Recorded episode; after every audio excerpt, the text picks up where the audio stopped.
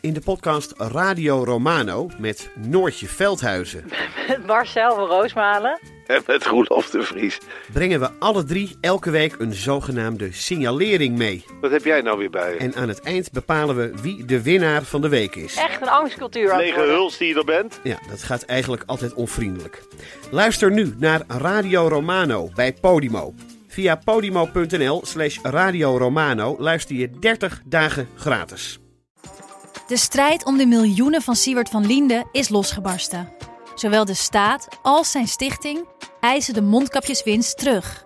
Maar dat die opbrengst in ieder geval niet thuis hoort bij Van Liende, daarover kan toch eigenlijk geen twijfel bestaan. Hoe kon het zo ver komen? Dit is het. We hebben beet. En als Siewert het geld teruggeeft, kunnen wij dit schandaal dan eindelijk loslaten? Je hoort het in de Mondkapjesmiljonairs, exclusief bij Podimo. Ga naar podimo.nl slash mondkapjes. Het, eh, het is een beetje flauw om misschien te zeggen, maar naar beneden trappen en naar boven likken werkt wel nog steeds, eh, ook in de En hij deed het dus allemaal zo goed en verstandig dat hij een functie kreeg. En die functie was secretaris van het secretariaat. Ja.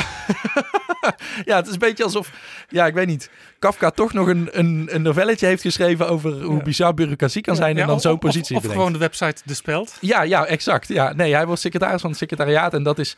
ehm, eh, ja, ik ben enorm fan van de Sherlock Holmes romans. En over eh, Mycroft Holmes wordt altijd gezegd, de broer van Sherlock, dat hij een positie heeft binnen de Britse overheid die eigenlijk geen eh, naam heeft. Maar wat betekent dat hij alle informatiestromen coördineert voor alle andere ambtenaren. Daardoor geen echte status heeft, maar wel veruit de machtigste man is in het ambtenarenapparaat, omdat hij alles weet en de enige is die alles weet. Eh, nou, en dat, is, dat secretariaat is dat knooppunt van de eh, Chinese partijbureaucratie. En dus daarmee zit hij op een ideale plek om eh, eh, klaargestoomd te worden voor het absolute leiderschap. Want hij leert hiermee alle dossiers kennen en hij leert hiermee het machtsspel en de personen rondom elk dossier van beleid kennen.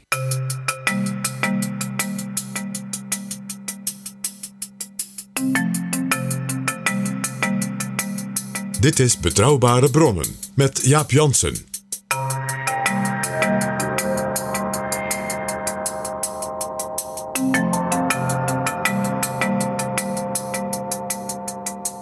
Hallo, welkom in Betrouwbare Bronnen, aflevering 24. Deze keer heb ik een extra lange aflevering en dat is omdat ik, los van PG, twee heel interessante gesprekken heb. Straks praat ik met Ties Dams, de biograaf van Xi Jinping, de grote leider van China.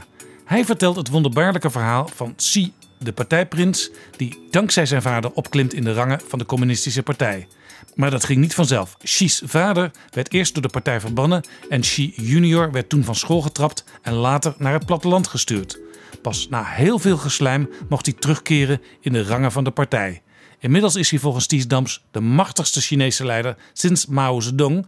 Of zoals de Chinezen het zelf leren, China is beschaving. Xi Jinping is de CCP. De CCP is de Chinese beschaving. Elke Chinees, of die nu in groter China of in het Westen woont, behoort toe aan zijn soevereiniteit. Ties Dams waarschuwt Nederland, waarschuwt Europa. Iedereen ontwikkelt op dit moment zijn eigen China-strategie. Binnenkort komt Nederland ook met eentje. Dommer kun je het niet bedenken, zegt Dams. Wat veel slimmer zou zijn, is als we ehm, als, eh, net zo slim als China zouden onderhandelen over de voorwaarden waarop we kunnen eh, handelen met China. En dat betekent als een verenigd sterk Europees blok. Ehm, Dus Europa, de Europese Unie, moet gewoon relaties blijven aanknopen met China, maar dan wel vanuit Brussel en niet vanuit ja, Den Haag, Berlijn, Parijs afzonderlijk. Nee, de- de- dan zouden wij uiteindelijk een betere deal krijgen. Want eh, zolang we één op één met China aan de tafel zitten, is China altijd de grotere partij. Ties Dams, straks. In het laatste half uur van deze aflevering praat ik samen met PG met de leider van de Christen-Democraten in het Europees Parlement, Manfred Weber. Hij is de spitsenkandidaat van deze grootste fractie. En dat wil zeggen dat hij op dit moment de belangrijkste kandidaat is om Jean-Claude Juncker op te volgen als voorzitter van de Europese Commissie, het machtige orgaan dat in de Europese Unie wetten kan voorstellen. Hij ontvouwt straks in ons gesprek een aantal plannen, zoals de introductie van een Europees leger met een eigen Europees anti-raketsysteem. Weber en zijn Christen-Democraten kregen de afgelopen weken, ook in betrouwbare bronnen, vorige week nog van Jascha Munk, zware kritiek op hun samenwerking in het Europees Parlement met de partij van de Hongaarse premier Viktor Orbán, door Munk een dictator genoemd. In deze betrouwbare bronnen zegt Weber Orbán de wacht aan. Het opmerkelijkste in het gesprek straks is dat Manfred Weber openlijk zijn vrevel uitspreekt over onze premier Mark Rutte. Die moet niets hebben van de spitsenkandidaten zoals Weber.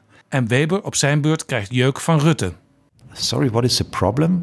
That even Mark Rutte can understand that then the strongest group has the chance to lead the European Commission. That is also not so difficult to understand, I would say. And It's a principle behind. And that's why, please don't get me wrong, but I'm a little bit fed up to explain every time the principles of democracy. So Mark Rutte doesn't show himself in this way a real Democrat? Well, he said, he said having the Spitzenkandidat in mind, that means that on the long run, only the EPP will govern the European Commission because we are the strongest party. I must ask him. Uh, what should Dutch parties they uh, when they respect the principle that the strongest party has a prime minister uh, post in his uh, in, in, his pocket? Uh, it's a principle again. Though uh, I can I cannot argue any any further on this, but I want to ask even Macron and Mark it's uh, it's uh, it's you must see this. It's a party political question uh, because Mark Rutte is liberal, uh, Macron wants to become a liberal, uh, so it's more a party political dimension that they are not supporting the concept. The socialists with Timmermans are fully supporting it. The Greens, a smaller party in Europe, are fully supporting the idea. We as EPP, as the strongest force, are fully supporting the idea. We also, with Angela Merkel, with Sebastian Kurz, Leo Varadkar, we support the idea. So only the liberals liberals are distancing himself from the concept.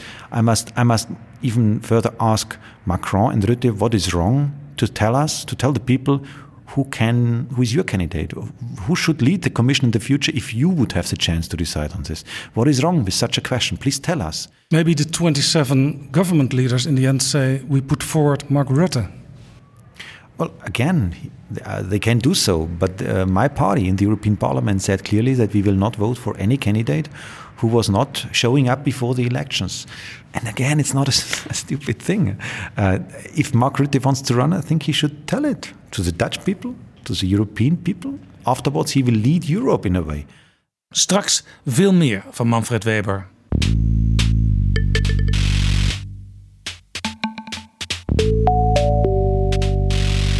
Jaap Jansen en Pieter Gerrit Kroeger duiken in de politieke geschiedenis. Welkom PG. Dag Jaap. Deze week was er een heugelijke gebeurtenis, namelijk onze minister-president vierde zijn 52ste verjaardag. Hij is geboren op Valentijnsdag 1967. Hij is nu natuurlijk al ruim 15 jaar actief in Den Haag. Hij kwam uit de JOVD. Hij was zo'n zo'n groeibriljantje uit de jongerenbeweging, zoals je er meer ziet op het Binnenhof. Binnengehaald door Zalm. Net als mensen als Annette Nijs, ook staatssecretaris geweest, Melanie Schultz, minister, Hans Hogervorst, later ook minister. PG, die Mark Rutte van toen, die hele jonge Mark Rutte, herkennen we de Mark Rutte van nu daar nog in? Uh, ja, kijk, het interessante is, uh, door mijn uh, zeg maar, vorige rol als hoofdredacteur van Science Guide, zeg maar het vakblad van de hoger onderwijs- en RD-wereld in Nederland, ja, kwam ik als het ware uh, ineens met, met, met, met Mark Rutte in beeld, zal ik maar zeggen. Toen hij in 2004 uh, eh, heel onverwacht overstapte van sociale zaken, waar hij staatssecretaris was, naar het ministerie van OCNW. En met name dus het hoger onderwijs ook ging doen. Dus jij hebt nog heel scherp op je netvlies die jonge Mark Rutte, dat groeibriljantje. Ja, ja. Nou, hij begon dus op sociale zaken. Uh, dat een kabinet wat natuurlijk binnen, wat was het, 80 dagen alweer viel. Het kabinet met de LPF. Ja. Dus de, ja, hij was nauwelijks, had de Kamer nauwelijks ingericht of uh, hij was alweer staatssecretaris demissionair. Bleef dat in het toen kabinet daarna, het kabinet Balken en de twee. Dat was ook met dus opnieuw zijn VVD en D66. En eigenlijk al heel snel. En het CDA. Ja, en het CDA van Balkenende natuurlijk. Uh, en eigenlijk al heel snel maakte hij daar de overstap dus naar dat ministerie van Onderwijs. Dat nam niet weg dat hij toen wel iets opvallends had gedaan. Ja, hij ging dus weg bij, bij, bij uh, eh, SZW naar onderwijs, omdat Annette Nijs met een hele affaire, die gaan we nu niet behandelen, moest vertrekken. Ja, maar op sociale zaken had hij dus uh, al even iets laten zien, zoals, dat, zoals ze dat in politiek Den Haag noemen. Uh, hij had heel onverwacht met de vakbonden, met de polder uh, en met ook de Haagse politiek een soort ja, alliantie gesloten voor een heel nieuwe bijstandwet. wat natuurlijk een heel gevoelig onderwerp ligt, zeker bij een, het gevoel van een rechtskabinet met een VVD'er op sociale zaken, dat die dus op een zo ja, begripvolle en slimme en ook soepele manier met al die partijen als het ware hè, door één deur kon. Ja, in die tijd hoorde ik al over Mark Rutte. Eh, ik ken hem al eh, vanaf zijn studententijd. Toen ben ik ooit door Jort Kelder aan hem voorgesteld. Hij was denk ik 22, 23. Ik een paar jaar ouder. Dus sindsdien ken ik hem al. Maar ik hoorde toen hij dus net staatssecretaris was en met die bijstandswet bezig was, hoorde ik echt bewonderende verhalen van mensen die voor het eerst met Mark Rutte in aanraking kwamen. Die gast, die vent, die kan nog een bijstandsmoeder warm maken voor de verlaging van haar uitkering. Eh, Dat is natuurlijk ook wel heel bijzonder. En, eh, nou, maar die, die, die, die gave om dus mensen bij elkaar te brengen. Eh, en ze als het ware een stapje verder te laten zetten dan ze eigenlijk van plan waren. eh, door een soort gemeenschappelijk doel. Een soort zeker, gemeenschappelijk enthousiasme. Wat hij ook al graag als gebruikt. Dat zat er dus toen al in. Met zulke lastige partijen als de vakbonden, de polder en dergelijke. En toen had hij dus zeg maar politiek nog nul ervaring. Want hij was alleen maar een soort ja, bij Unilever iets van in de, in de HRM-afdeling geweest. En dit verklaart dus ook hoe die met de meest vreemde coalities eh, pakten kan sluiten. En met iedereen, eh, of het nou, eh, ik zal maar zeggen, Geert Wilders is of Jesse Klaver en alles daartussen, zou ik bijna zeggen. dan gewoon zegt, nou laten we om de tafel gaan zitten en onderhandelen. En je ziet dus ook de wijze waarop hij, met name nu in Europa, rond Brexit, als een soort oliemannetje. eh, een van de weinigen is die mevrouw May nog een beetje kan, kan, kan aanvoelen en met haar kan praten. En dat, dat is eigenlijk iets wat dus in die staatssecretaris van de bijstandwet al een beetje zat. Je hoort ze in Europa fluisteren, niet verder vertellen. Die Mark Rutte, die hebben we nodig. Ja, dat zou zomaar eens eh, kunnen dat ze dat denken. Maar daar gaan we het nog even over hebben straks. Nou, mevrouw Nijs, eh, staatssecretaris op onderwijs. Die dus het hoger onderwijs, dus hbo, universiteiten, studiefinanciering, dat soort dingen deed. Eh, hè, zij diende onder de CDA-minister Maria van der Hoeven. Tussen die twee dames ging het niet heel erg vlot, zullen we maar zeggen. En mevrouw Nijs heeft, ja, die, die kwam in een soort drijfstand terecht en ging politiek ten onder. Dat was natuurlijk voor Zalm, die haar heel hoog op de lijst had gezet en dergelijke, een heel pijnlijk. Dus de VVD moest heel snel iemand eh, vinden voor die plek. Die ook de volkomen verziekte sfeer. eh, met zowel die minister als het apparaat van het ministerie. als ook universiteiten en hogescholen en studenten. eh, die sfeer dus weer kon verbeteren. En Zam had waarschijnlijk toen al het idee, eh, drijfzand, dat vindt Mark Rutte misschien zelfs wel interessant om eens even mee bezig te gaan en de boel weer op orde te krijgen. Nou, dat is, dat is waarschijnlijk het gevoel geweest dat ze, dat ze in de VVD top hadden. Eh, en daar best speelde nog iets bij. Eh, zijn vrienden, onder andere uit als, Jort Kelder en de JOVD'ers, die zeggen allemaal ja, maar dat had, had Mark al een keer geoefend. Want binnen de JOVD heeft hij ook tamelijk eh, plotseling het moeten overnemen, omdat Annette Nijs, eh, nou ja, zeg maar, ook in de JOVD struikelde. Ja, Annette Nijs was voorzitter daar. Eh, Mark Rutte werd ook voorzitter van de JOVD. En dat was omdat hij het van haar wat onverwacht moest overnemen. Eh, en zoals die JOVD'ers dan zeiden, Mark was toen al onze redder. Dus, het was, dus er zat ook bijna alweer een stukje historie in dat stukje van de historie. Ja, het was niet de eerste keer dus. Precies. En hoe pakte hij dat toen aan op eh, OCW? Nou, het eerste wat hij ging doen was eh, heel snel met een aantal van, van, zeg maar, zijn ambtenaren. eh, bijna een soort, eh, een soort noodscenario voor het herstellen van de verstoorde verhoudingen.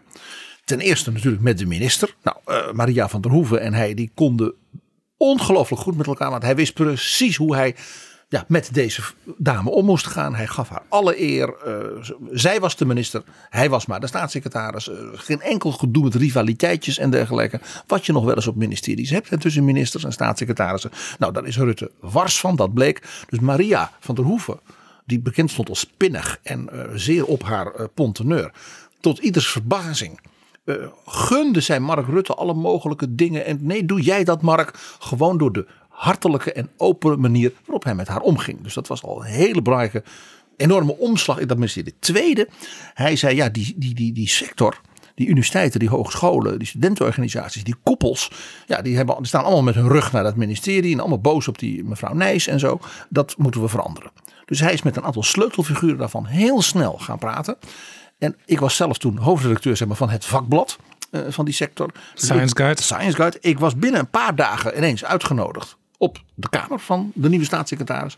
En hij heeft me echt helemaal leeg gegeten. Hoe, hoe, bijzonder, hoe bijzonder was dat om zo binnen enkele dagen al uitgenodigd te worden? Dat was heel eigenaardig, eh, heel apart.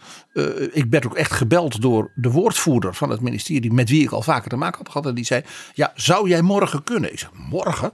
Ik dacht, die man moet zich nog inwerken. Ja, nee, nee.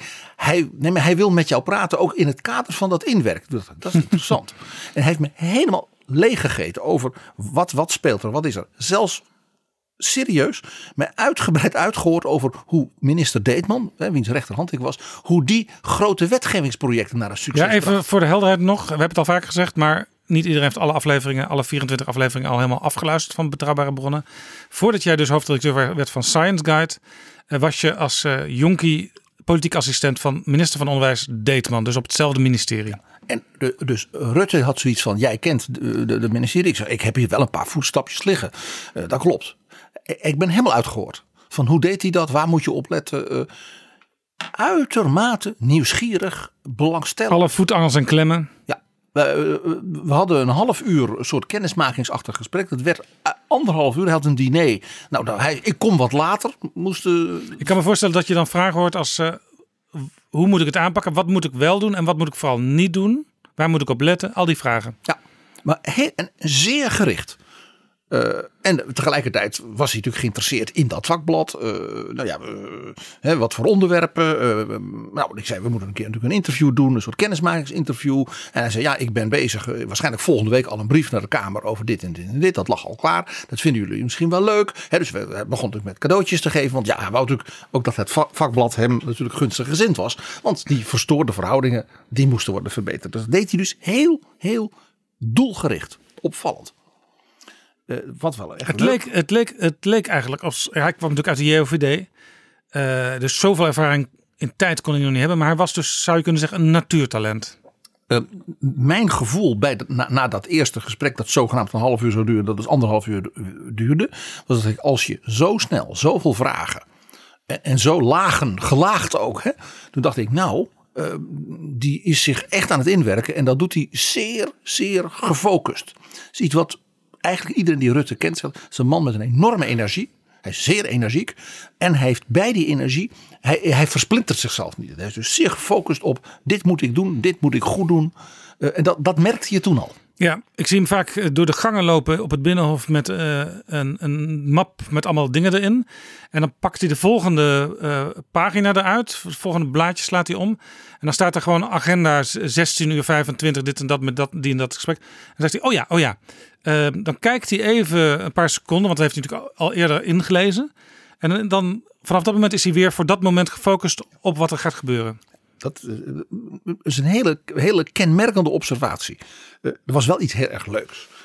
Eh, hij had natuurlijk de kamer van Annette Nijs, de staatssecretaris, overgenomen. En minister van der Hoeven, ik zei het al, dat was geen vriendin van mevrouw Nijs. En die had dus om de VVD ook een beetje een pin op de neus zetten. Gezegd van, eh, er is natuurlijk geen geld om nu van weer een staatssecretaris, om die kamer herin te richten. Dus die meubeltjes en die spulletjes van Annette Nijs, daar moet die Rutte het voorlopig maar mee doen. Maar we weten van Mark Rutte dat hij niet echt hecht aan eh, materiële status en zo. Dus het maakt hem waarschijnlijk niet heel veel uit wat er in zo'n kamer staat. Waren het niet dat mevrouw Nijs voor een zeer aanzienlijk bedrag twee enorme Chinese, antieke Chinese kasten had aan, laten schaffen door het ministerie. Want zij kwam natuurlijk van Shell Azië en dat was een stukje van haar. Nou ja, zij hield daarvan. En Mark Rutte eh, houdt helemaal niet van Chinees antiek. En dan zeg ik het netjes. Oftewel, zij zei, ik vind ze foei lelijk. Ik ben een liefhebber, dus ik heb tegen de staatssecretaris, de nieuwe staatssecretaris gezegd van nou, ik wil ze wel meenemen. Ik laat morgen wel even wat LSCB-studenten met een steekwagentje komen. En dan, eh, hè, ik zeg, ik betaal je 200 euro, dan neem ik die twee kasten mee. Je begrijpt, die kasten hadden een veelvoud van het bedrag van de 200 euro gekost. Nou, dat was de eerste grap waarmee we binnenkwamen. Overigens, hij had dus ja, spulletjes van zijn kamer. En die stonden dus allemaal gewoon tegen de plinten van die kamer van mevrouw Nijs. Zo maar opgestald, want dat was nog niet opgehangen. En dat zou nog wel gebeuren. En dat is dat element wat jij ook zegt. Hij geeft daar ook niet zo heel veel om. Maar die kasten vond hij foei lelijk. maar Maria van der Hoeven wou daar geen geld. Dat was even, het even laten voelen. Nog een interessant ding hoorde ik van ambtenaren. Die eh, eh, zeg maar, de, de be- bewindslieden, dus de top ondersteunden. Eh, bij zijn aantreden moest natuurlijk van alles ook gewoon logistiek geregeld worden. En een van de dingen die hij zelf zei, is van ja, dan heb je een onkostenvergoeding die je hebt voor ja, kosten die je maakt. eh. en zei ja, dan moest elke maand 25 euro vanaf gehaald worden. Want hij had natuurlijk een telefoon van het ministerie. En hij zei ja, ik, ik denk dat ik hem af en toe ook wel eens per ongeluk of dat kan even niet anders privé gebruik. Oh, dus hij bood zelf aan om daar een bedrag af te halen. Dat hadden die ambtenaren nog nooit meegemaakt. Niet met een bewindspersoon, ook niet met een andere topambtenaar die op die manier dat kreeg. Dat hij dat zelf gewoon zei, doe dat even. En toen dachten ze, hé, hey, dit is een, iemand met een heel een beetje een apart karakter. Maar Rutte staat er ook onbekend dat hij eigenlijk nooit bonnetjes inlevert. Hij declareert dus niks op kosten van de belastingbetaler. Nee, uh, ik weet, er was toevallig een tijd geleden een receptie waar een belangrijk iemand in Den Haag afzet uh, nam. En hij kwam daar en toen had hij een pakje bij zich. En ik herkende de verpakking van een bepaalde boekhandel in Den Haag. Zei, ja, zei, ik, ik was zaterdag daar even bladeren en rondkijken. Toen zag ik dat boekje. Oh, dat vindt zij leuk. En toen heb ik dat gekocht. Dus dan, gaat hij gewoon op zaterdag, loopt in de boekhandel. En denkt hij, oh, dat is leuk. Dat is dus niet door ambtenaren dan voor hem gedaan. En dacht, nee, dat doet hij zelf. Ja, want, want vaak werkt het inderdaad zo in Den Haag. Dan wordt er gedacht, uh, zullen, wij, zullen wij zorgen voor een cadeautje? Wat vindt ze interessant? Dan wordt er vaak gebeld met secretaresses en zo. En Tuurlijk. Uh, dat gaat helemaal buiten de, de gever om. En de gever die geeft dus iets wat hij zelf nog niet gezien heeft meestal. Die heeft iets in zijn handen en denkt, nou, dat zal wel leuk zijn. Maar Mark Rutte heeft met sommige mensen zo'n band dat hij spontaan denkt in de boekhandel ook moet nog even, ja. ja. En dan koopt hij het ook gewoon zelf, want dat vindt hij leuk. En uh, ja, dat, nou ja, dat is een bepaalde uh, karaktertrek die dus die ambtenaren toen meteen opviel. Dus jij werd meteen uh, uitgenodigd om eens even over de achtergronden van dat hele departement en het beleid te praten. Was er nog meer in die tijd, toen hij dus net staatssecretaris op onderwijs was, wat je ook nu nog herkent als typisch Rutte? Ja, het eerste wat hij deed, qua beleid, was natuurlijk met al die mensen praten en dus ook met de studentenbonden. Nou, de studentenbonden en mevrouw Nijs, dat was natuurlijk een match made in heaven geweest. Want een, een, een staatssecretaris die met iedereen ruzie maakt, is voor die studentenbond natuurlijk heerlijk. Ja, dan kun je actie voeren. Ja, dan kun je uh, lawaai maken. En, uh, dus, dus stiekem was Annette Nijs op een bepaalde manier eigenlijk populair bij de LSVB en dergelijke. En de ASFA. En, hè, want dan kon je een flinke reuring aan Precies, maken. dat zorgt ook weer voor een nieuwe leden-instroom. Uh, exact, exact. En een vol Malieveld. En je, nou, kortom. wat doet Rutte? Die begint met de studenten te benaderen. En die zegt: Jongens, het is toch het mooiste de tijd van je leven als te studeren. Studeren, je moet toch een feestje van je studietijd maken. En mijn taak als staatssecretaris is dat te bevorderen. Dat jullie een geweldige studietijd doormaken. En wat kan ik doen? Bijvoorbeeld in bepaalde regels rondom. Dat je nog eens een andere vak erbij doet. Of dat je nog eens. Hij hè? presenteerde zich dus meteen als bondgenoot. Hij was de vriend van de studenten. Uh, en de studenten die gingen toch naast hun uh, hoofdvak uh, studie toch ook nog iets leuks doen bij, ik noem eens het college volgen bij Robert Dijkgraaf of bij Frits van Oosterom of andere vakken of als sterrenkunde. En dat wilde hij bevorderen en hoe meer de studenten ook dus ondernemend, begin een bedrijfje. En nou, kortom, hij zei, wat kan ik doen om het de studenten dus ja, kwam daar dan leuk ook, te want maken. studenten denken dan natuurlijk, ja, het is leuk dat hij dat allemaal roept, maar zit er ook, komt er ook boter bij de vis? Hij wou dus overleg met ze van zijn er dingen die dus beter kunnen, regels die we kunnen schrappen. En dat noemde hij zijn begeisterungsagenda. Hoe zegt u? Begeisterungsagenda. Uh, nou, dat, dat, was natuurlijk al, uh, dat was ook de Mark Rutte, de liefhebber van de Duitse letterkunde. Thomas Mann. Thomas Mann, Goethe en wat al niet. Uh, en, en wat je hier dus in nu achteraf zeg ik dan, ik herken hier de Mark Rutte ook in kabinetsformaties en andere situaties, dat hij zijn opponenten comfort wil geven, zodat er tenminste wat in beweging komt en er, dat je toch op een leuke manier met elkaar omgaat, ook al ben je als het ware tegenstanders, maar je moet ze een beetje comfort ja, geven. En hij zegt eigenlijk, komen jullie maar met plannen, komen jullie maar met ideeën, ik sta ervoor open. Dat was de andere kant. Dus de dialoog openen door zelf als het ware belangstellend, gretig uh, te, te, zijn. En daarbij mensen ook een beetje uit hun tent lokken. En een beetje uit hun comfortzone. Om ze comfort te geven. Dat is Ja. een hele aparte. Dat vind En ik uiteindelijk- kenmerkend voor Rutte. Uiteindelijk mede verantwoordelijk te maken. Precies.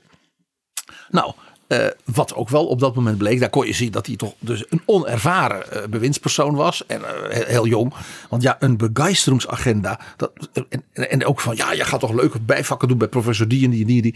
Dat was wel een beetje erg Leids. En een beetje, ik zei een beetje kakkerige Leidse student. Ja, je bedoelt, wat, wat zouden ze daar op hogeschool in Holland mee moeten? twee derde van de jongeren in Nederland in het hoger onderwijs zijn natuurlijk HBO-studenten. En alleen een woord begeistering. Uh, laat ik zeggen, ik je loopt daar niet over van de lezers van de verzamelde werken van en de dagboeken van Thomas Mann. Uh, dus, dus dat moest hij nog een beetje leren. Uh, dat hij, laat ik zeggen, dus ook met dat, die, die tak van sport in het hoger onderwijs te maken kreeg.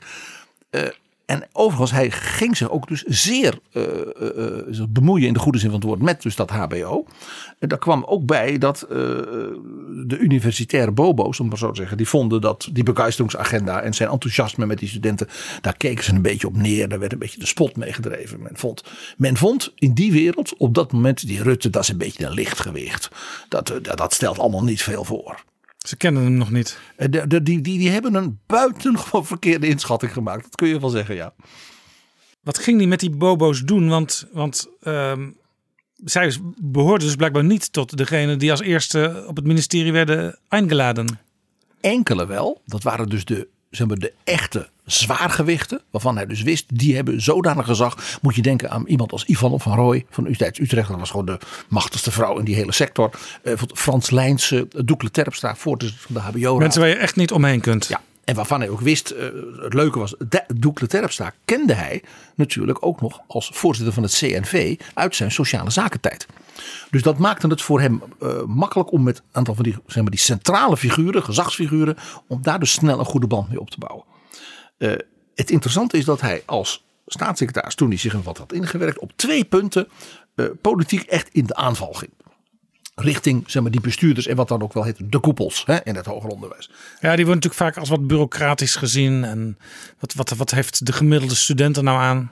Precies, de bekende verhalen. Maar die koepels moeten natuurlijk heel veel coördineren wat er gebeurt tussen universiteiten en hogescholen. Doen dus goed werk. Maar het zijn natuurlijk vaak wat trage, uh, uh, wat afremmende organisaties. Het zijn eigenlijk een soort ministeries op zich, hè? maar dan namens de universiteiten, namens de hogescholen. Het is hun eigen ministerie. Ze, ze, ze zorgen vaak voor meer regeltjes en voorschriften en dat soort dingen binnen de sector dan de minister zelf.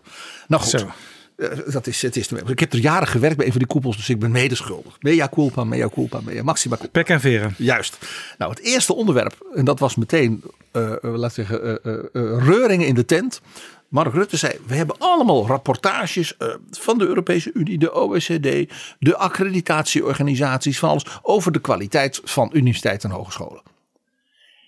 Waarom brengen we die niet eens bij elkaar in een soort jaarlijkse publicatie? En hij, hij heeft dus zijn ambtenaar op het ministerie gezegd: maak dat eens. Dat wordt, dat wordt wel erg transparant, kan ik me voorstellen dat ze dachten. Uh, ja, dat was. Uh, en de, de, de Bobo's hadden zoiets van: uh, ja, maar dat zijn onze rapporten, die zijn niet van hem. die accreditatierapporten zijn commissies die wij benoemen.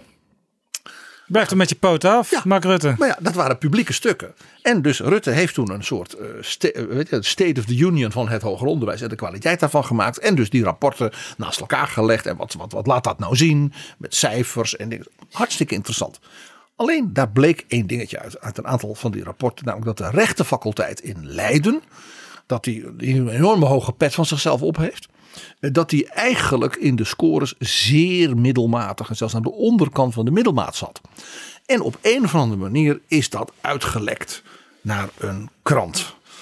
En die heeft dus die Leidse rector s'avonds tijdens een diner gebeld. En die zegt van ja, wij gaan morgen dit en dit en dit. Dat hebben wij cijfers. Die hebben wij gekregen van het, van het ministerie. En wilt u daarop commentaar op geven? Die man, de professor Breimer, een geleerde van grote statuur, ontstak natuurlijk in enorme toorn. En, die, die voelde zich natuurlijk gepakt. De Leidse juristen, je begrijpt, half Den Haag, ja, eh, dat zijn vaak, eh, zeker in de VVD, juristen uit Leiden. Minerva. Ja, die voelden zich dus geweldig beledigd. Er is toen een, een protestvergadering georganiseerd door het college van bestuur. Dus professor Breimer en zijn collega's. En Minerva en die faculteit en de studenten. En die hebben ze de Kamerleden uitgenodigd om dus hun vlammend protest te laten horen. En wie meldde zich als, oh dan kom ik ook. Bijeenkomst in Leiden dus. In Leiden, in Minerva. En Mark Rutte zei, dan kom ik ook. Want als jullie boos zijn, dan wil ik wel even horen wat er dan aan de hand is. En ik wil ook gewoon mijn verhaal kunnen doen. Dus het vuur leidde op. Er zou daar eens eventjes eh, een hartig woordje geroepen worden naar die rare nieuwe staatssecretaris. En die zei, stond hij zelf ineens ook op de drempel daar. En uh, dus, dus al die Kamerleden die zo'n hoger onderwijs in de portefeuille hadden, die dus dachten wij worden daar dan, uh, wij krijgen allemaal boze mensen. En dan gaan we zeggen het is toch wat en we gaan Kamervragen stellen. Maar de staatssecretaris kwam gewoon zelf. En heeft dus ook eh, van repliek gediend op de kritiek.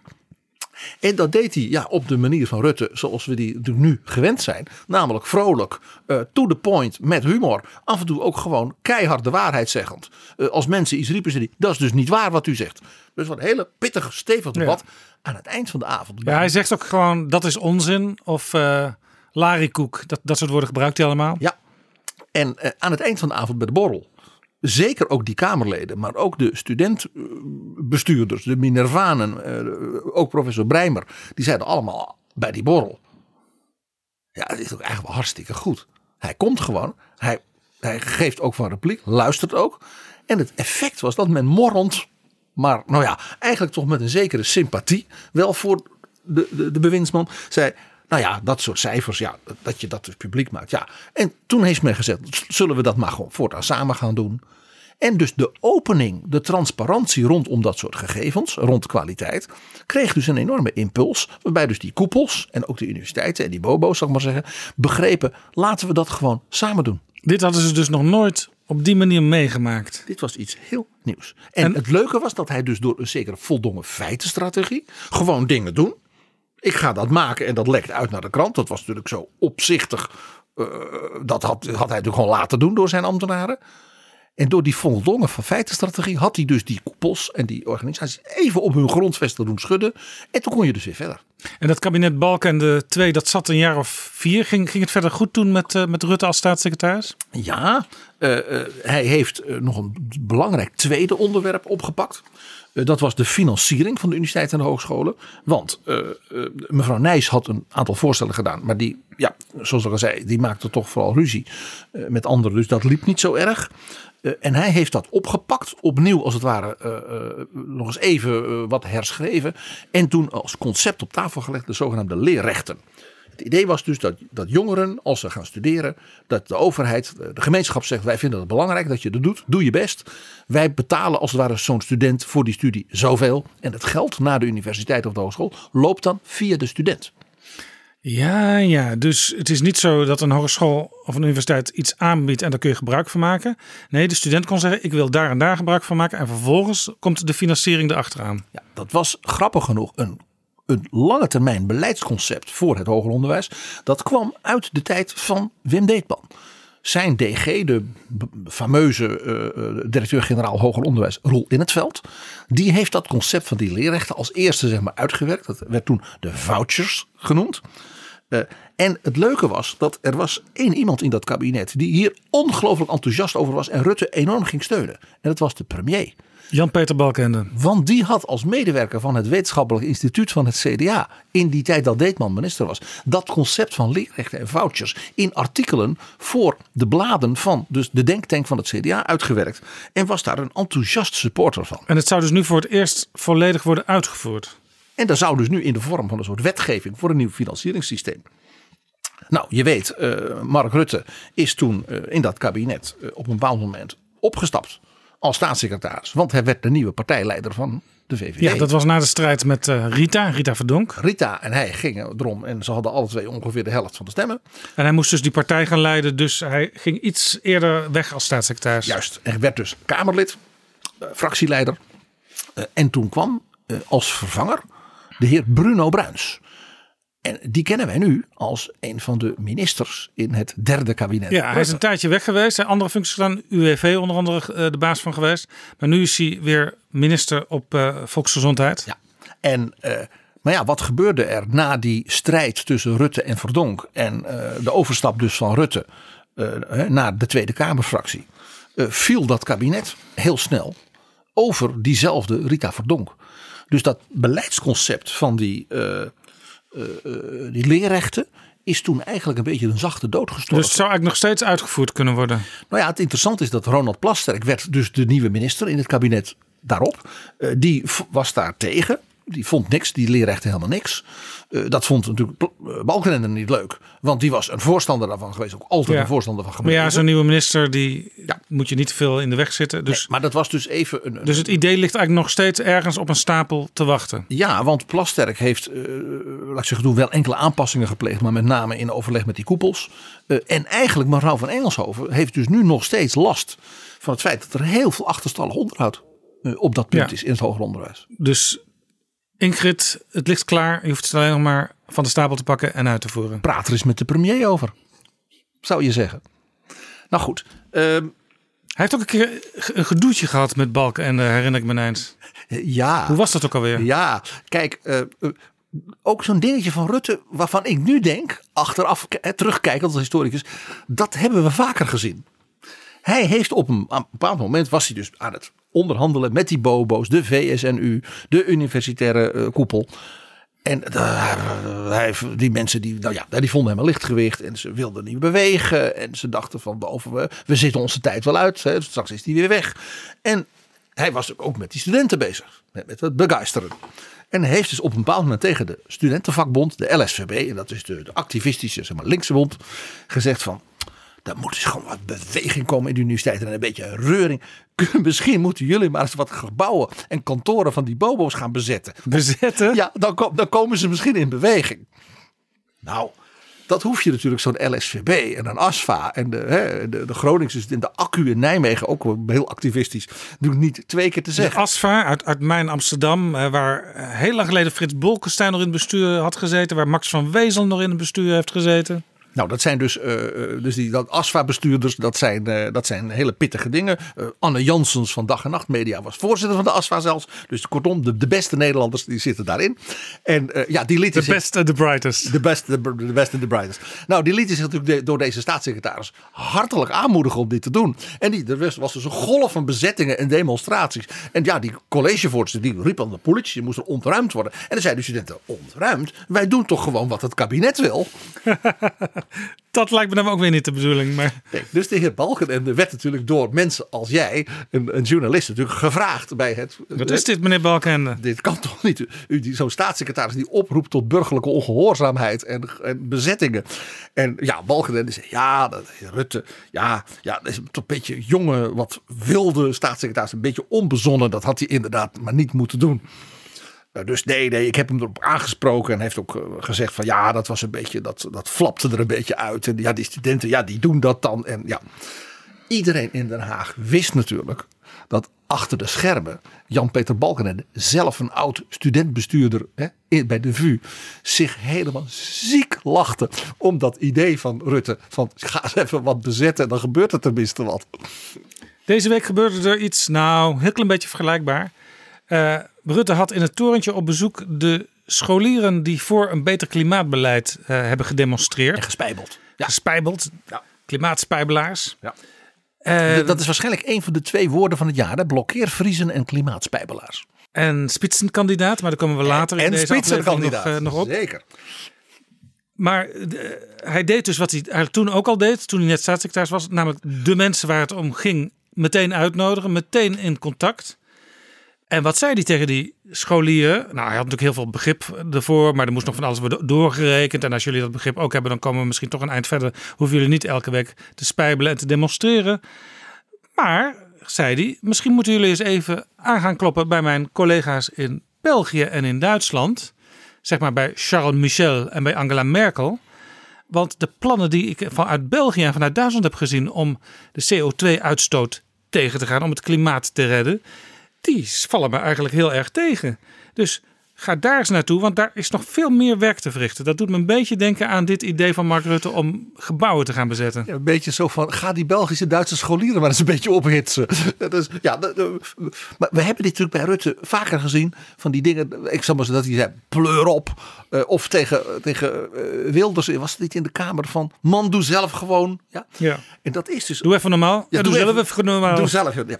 Dat is grappig. eh, hij, hij, hij, man. ja, hij, hij, hij is natuurlijk zeer energiek en zeer gefocust. Daar hadden we het over. Maar af en toe, hè, dat, dat is wel bekend van hem. Dan heeft hij dat korte lontje, wat hij ook wel een beetje heeft. En een onbewaakt moment. En dan vloept dat er zo ineens uit. En daar doet hij dan verder niet kinderachtig over. Maar eh, dit was de eerste keer eigenlijk dat we die wat Ja. eh, ongebruikelijke manier van, van communiceren van Mark Rutte. Die die af en toe even heeft. Dus zagen. En, De witte wijnsippende Amsterdamse grachtengordel-elite. Precies. En het grappige was, dit gebeurde dus in een, in een gezelschap van dus buitengewoon intelligente en slimme eh, jongeren, die, zoals die studentbestuurders. En ja, die maakten daar natuurlijk onmiddellijk gebruik van.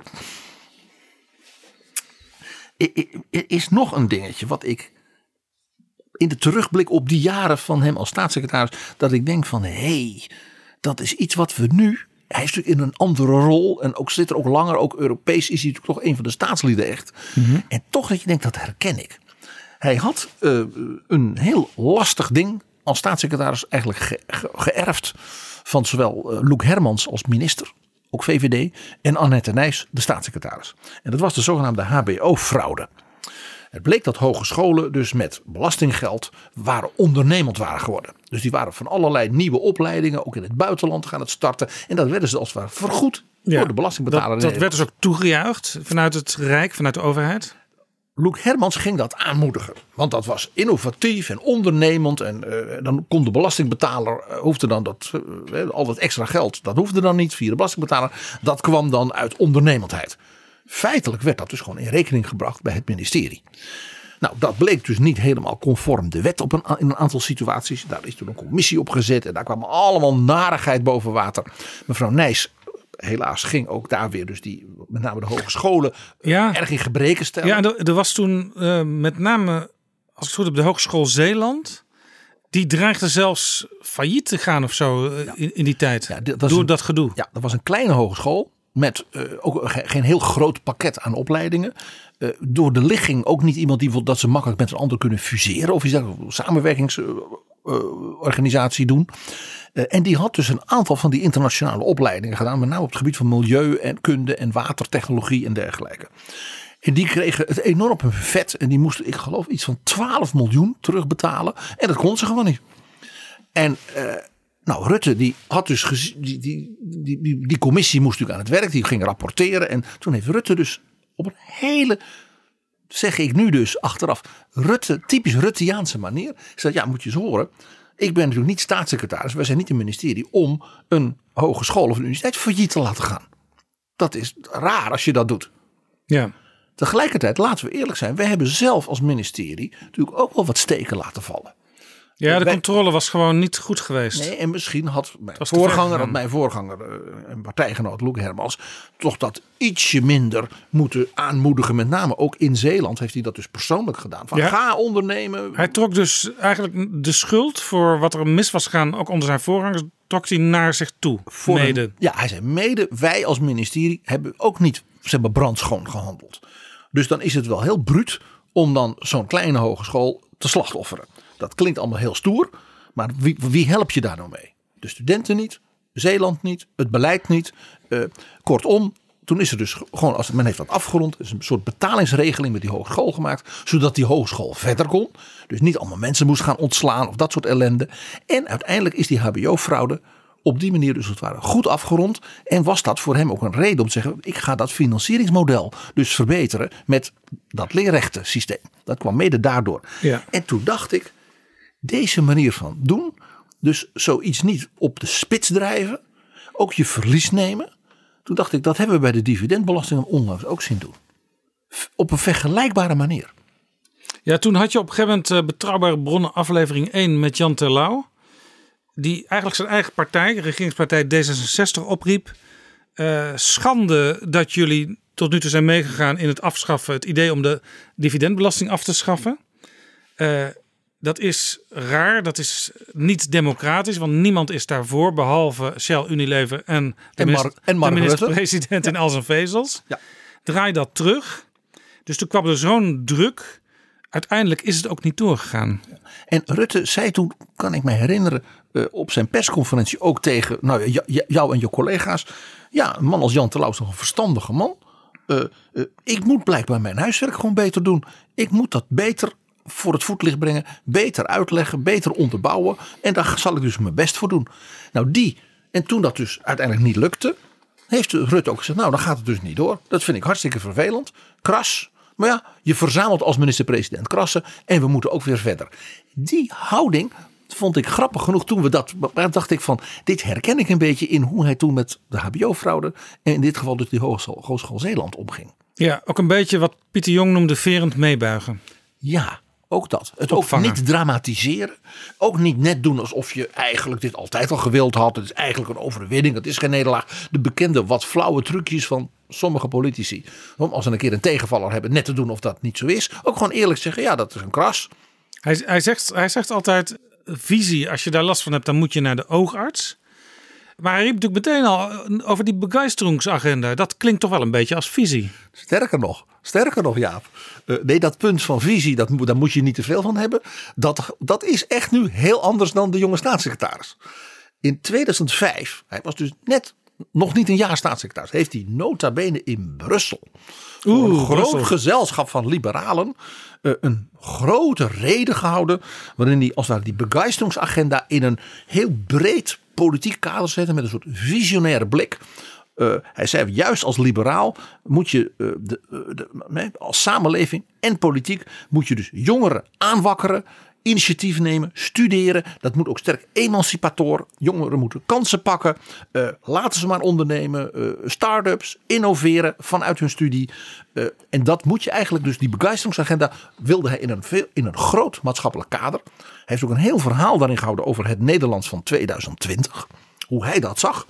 En gebruikte daarbij onder andere uh, grote geesten als Johan Wolfgang von Goethe en de Franse filmregisseur en kunstenaar Jean Cocteau als inspiratoren. Kortom, uh, de jonge Mark Rutte presenteerde zich als een, een, een, ja, iemand die over het schuttersputje heen keek. Uh, een staatssecretaris die niet veel meer was dan alleen maar een pragmatisch uitvoerder van wat dingen in het regeren. Een visionair. Nou hebben we het over Rutte omdat hij afgelopen week jarig was. 52 is hij geworden, hartstikke jong nog. Hij kan, nog, hij kan nog jaren mee. Dus. ja. Hij doet niks aan zijn verjaardag, zegt hij altijd. Ja, tuurlijk. Doet hij, doet er helemaal niks aan. Maar toevallig, deze week, toevallig, was hij wel het eten met zijn vaste vriendengroepje uit de LVD.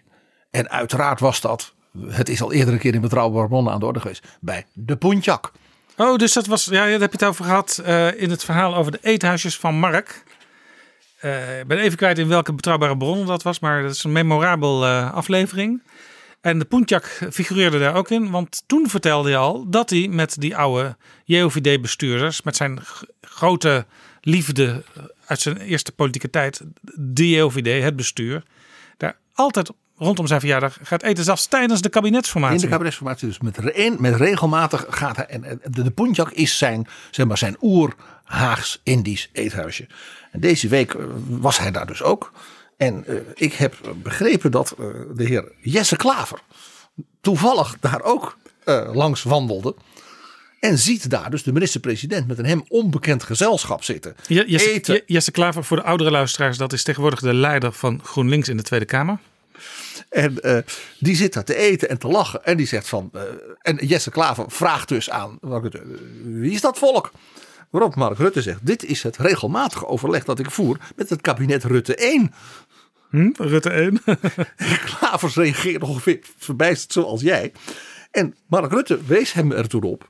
Ja, we zitten inmiddels in het kabinet Rutte 6. Wist je dat niet? Nou, toen was de, uh, de verbijstering al om. Uh, het gelach natuurlijk ook. En toen heeft Rutte het als volgt uitgelegd. Ik heb drie jaar als JOVD-voorzitter mijn team gehad en geleid. En daarna drie keer als minister-president drie heel verschillende coalitieteams. Dus nu hebben we, we zitten dus nu bij Rutte 6. Maar dat eerste kabinet Rutte, dat was toch zonder meer het beste stel. Oh, dus even tellen. Drie uh, JOVD-besturen achter elkaar. Dus Rutte 1, 2, 3. Inmiddels als minister-president Rutte 1, 2, 3. Dus we zitten nu Rutte 6. Dit is dus een, een, gewoon zeggen, een interne grap van, die, van, zeg maar, van zijn club en zijn vrienden. En uh, Jesse Klaver die daar dus enigszins, uh, laat ik zeggen, verbijsterd daar, hè, daarmee geconfronteerd werd. Dat er dus blijkbaar nu al zes kabinetten Rutte zijn geweest. Ja, we kunnen het erover hebben. We kunnen het er ook niet over hebben. Ik heb het er zelf deze week in mijn column op BNR wel over gehad. Is er straks na Rutte 1 tot en met 6 ook sprake van uh, de commissie Rutte als opvolger in Brussel van de commissie Juncker? Of gaat hij naar de Europese Raad om Tusk daar als president op te volgen? Volgt hij Mario Draghi op als baas van de bank? Er zijn dat tal kan van allemaal. functies. Dat kan allemaal. Ik zal het maar eerlijk zeggen, ik geloof er niks van. En mensen die Mark Rutte dus al heel lang kennen, denk, denk ook aan zo'n JOVD'ers, die zeggen dat eigenlijk allemaal. En ik heb het idee, dat is misschien gek. Uh, we hebben het toen in die, uh, die de, de, de, podcast toen over die eethuisjes. Toen kwam al naar voren bijvoorbeeld van die dame van de keuken van Soeboer. Dat andere lievelingseethuisje. Dat die altijd hetzelfde bestelt. Dat die dan de hele dag zich al verheugt op de kroephoekjes en, dit, dat. En dat zij zegt, dan willen we wel eens wat anders. Ze ja, dat is ook wel heel lekker, maar dan neemt hij toch hetzelfde. Onze premier is dus heel eenkennig. Het is een gewoontedier. Dat bleek toen al uit de verhalen. En ik denk dus dat hij is een door en door Haagse jongen. Hij kan dus niet zonder zijn vaste plekken, die vaste gewoontes, de poentjak, lekker bladeren in de American Book Center in weer de nieuwste dikke pil over Ronald Reagan of over Lyndon Baines Johnson. Die wil helemaal niet ergens anders heen. Volgens mij trekt hem het idee Brussel. Dan moet hij daar een van de appartementen in, in Ixelles of zo. Uh, wat moet hij daar?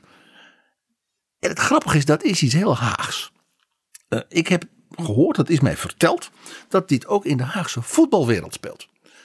Er zijn allerlei van die echte Haagse, Haginese voetballers van ADO. Die dan een kans krijgen. Dan worden ze verkocht naar een buitenlandse club. En dan kunnen ze daar hun, zakken vullen. Voor de meeste voetballers natuurlijk ideaal. Want dan kunnen ze doorgroeien. Binnen de kortste keren komen die dan allemaal terug naar het groen-gele nest. Naar van dat echte oerhaagse buurten als Duindorp. Dat laakkwartier, Transvaal. Want ze hadden allemaal zo'n heimwee. En ze konden helemaal niet aarden daar in Nottingham. En er is erin gezeten. Ze hebben in Duitsland gezeten. En dan kwamen ze binnen de kortste keren gewoon weer terug naar ADO. Dus, dus, dus vergeleken daarmee, uh, Mark Rutte, die wil het liefst in Benoordenhout hout uit het raam kijken en Benoordenhout zien en weten dat het goed is. En het is een beetje zo'n ADO-jongen, maar dan gado-gado van Soeboer. Dankjewel voor dit weer onthullende gesprek in Betrouwbare Bronnen. Dit keer over onze minister-president Mark Rutte. Merci, PG. Dankjewel. Dit was Pieter Gerrit Kroeger. Dit is Jaap Jansen met Betrouwbare Bronnen. Ik ga praten met Ties Dams, geboren in 1993, filosoof, politicoloog en econoom, strategisch adviseur en schrijver van het boek De Nieuwe Keizer over Xi Jinping, de president van China, of kan ik beter zeggen de secretaris-generaal van de partij. Ja, dat is interessant. Wij, wij praten graag over uh, presidenten als het gaat om buitenlandse staatshoofden, want um, wij hebben immers ook een premier. Uh, dus dan is het de, onze counterpart is een premier van president. Maar in China is toch uh, vooral het feit dat hij de baas van de Communistische Partij China is, zijn belangrijkste titel. En daarna ook dat hij commander-in-chief is van het Volksbevrijdingsleger. Uh, dus president is daar is eigenlijk een derde titel. Welkom in Betrouwbare Bronnen Ties Dams. Xi is volgens u de grootste Chinese leider sinds Mao, maar we weten heel weinig van hem. Hoe belangrijk het nieuwe moderne China onder hem aan het worden is, misschien wel belangrijker dan Amerika, dan Europa, laat staan Rusland. Daar praten we straks over. Maar eerst het verhaal van Xi zelf. In hoofdstuk 3 lees ik een motto. En dat is misschien ook een beetje het motto van uh, zijn persoonlijke historie. En dat motto is: In de grot die je vreest ligt de schat die je zoekt. Ja, klopt. Toegeschreven aan Joseph Campbell, hoewel het nooit helemaal zeker is of hij dat nou echt gezegd heeft in die woorden. Um, en dat staat in het hoofdstuk waarin Xi tijdens de culturele revolutie 1968 naar het platteland gestuurd wordt. Ja, precies. Hij komt in een grot terecht. Ja, Xi was zoon van een uh, premier in de uh, vroege Volksrepubliek, dus in de jaren 50. Hij was een zeer bevoorrecht uh, jonge man. Um, en dat eindigde eigenlijk toen hij negen was. Toen werd zijn vader die partijtop uitgekikt. Um, omdat hij uh, um, in een schandaal aan, als aan de verkeerde kant van uh, Mao werd afgeschilderd. En daarom zijn loyaliteit in twijfel werd getrokken. Dat gebeurt trouwens vrij makkelijk in China, hè? in de top van de partij. Ja. Dat iemand op een bepaald moment even opzij wordt gezet of zelfs verbannen wordt. Ja, zeker. Dat zijn eigenlijk hele vrede straffen die dan worden opgelegd. Hè? Dus een, een, uh, uh, je gaat van de ene op de andere dag van een zeer luxueus bestaan in het hartje van Peking naar de werkstelling, publieke vernedering, marteling, gevangenschap. Um, maar aan de andere kant zijn er weinig, lijkt het soms ook, zeker in die tijd van de culturele revolutie was het heel erg. Het lijkt het bijna als een noodzakelijke soort van sabbatical uh, te zijn voor uh, Chinese leiders. Er zijn weinig Chinese leiders uit die tijd en um, in mindere mate en op een andere manier in deze tijd, uh, die niet een periode, zo'n periode van um, ja, ballingschap hebben doorgemaakt. Maar de, op het ene moment zit je dus op het hoofdpodium naast de grote leider. Ja. En het andere moment zit je in het gevang. Ja. En zoveel jaar later kan het best wel weer zijn dat je opnieuw op het hoofdpodium zit. Ja, en Deng Xiaoping is daar het beroemdste voorbeeld van. Die eh, ehm, eh, is op enig moment ook uh, geslachtofferd door Mao om een, in de culturele revolutie. En werd Deng Xiaoping aan de kant geschoven. Ja, en... Deng Xiaoping was zeg maar de belangrijke economische denker in het regime. Ja, precies. die na Mao ook de leider werd. Ja.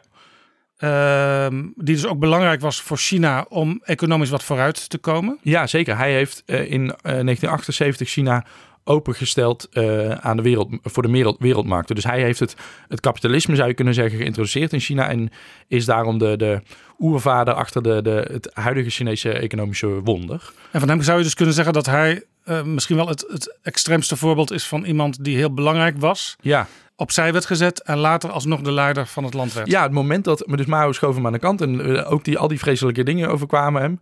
Um, en op het moment dat Mao zijn eigen heerschappij en zijn eigen leven het einde daarvan zag naderen, dacht hij: ja, maar wie moet ik dan hebben om me nog even uh, uit de wind te houden? Toch wel die Deng Xiaoping. Dat was wel de slimste uh, vent die ik onder me had werken. En um, ja, dan zit je van op de ene tot op, op het andere moment opeens vanuit zo'n gevangenis of vanuit zo'n huisarrest weer op de vermiljoenen, in de vermiljoenen paleizen van de Zhongnanhai in, in Peking. Uh, laten we even teruggaan naar de vader van, uh, van Xi.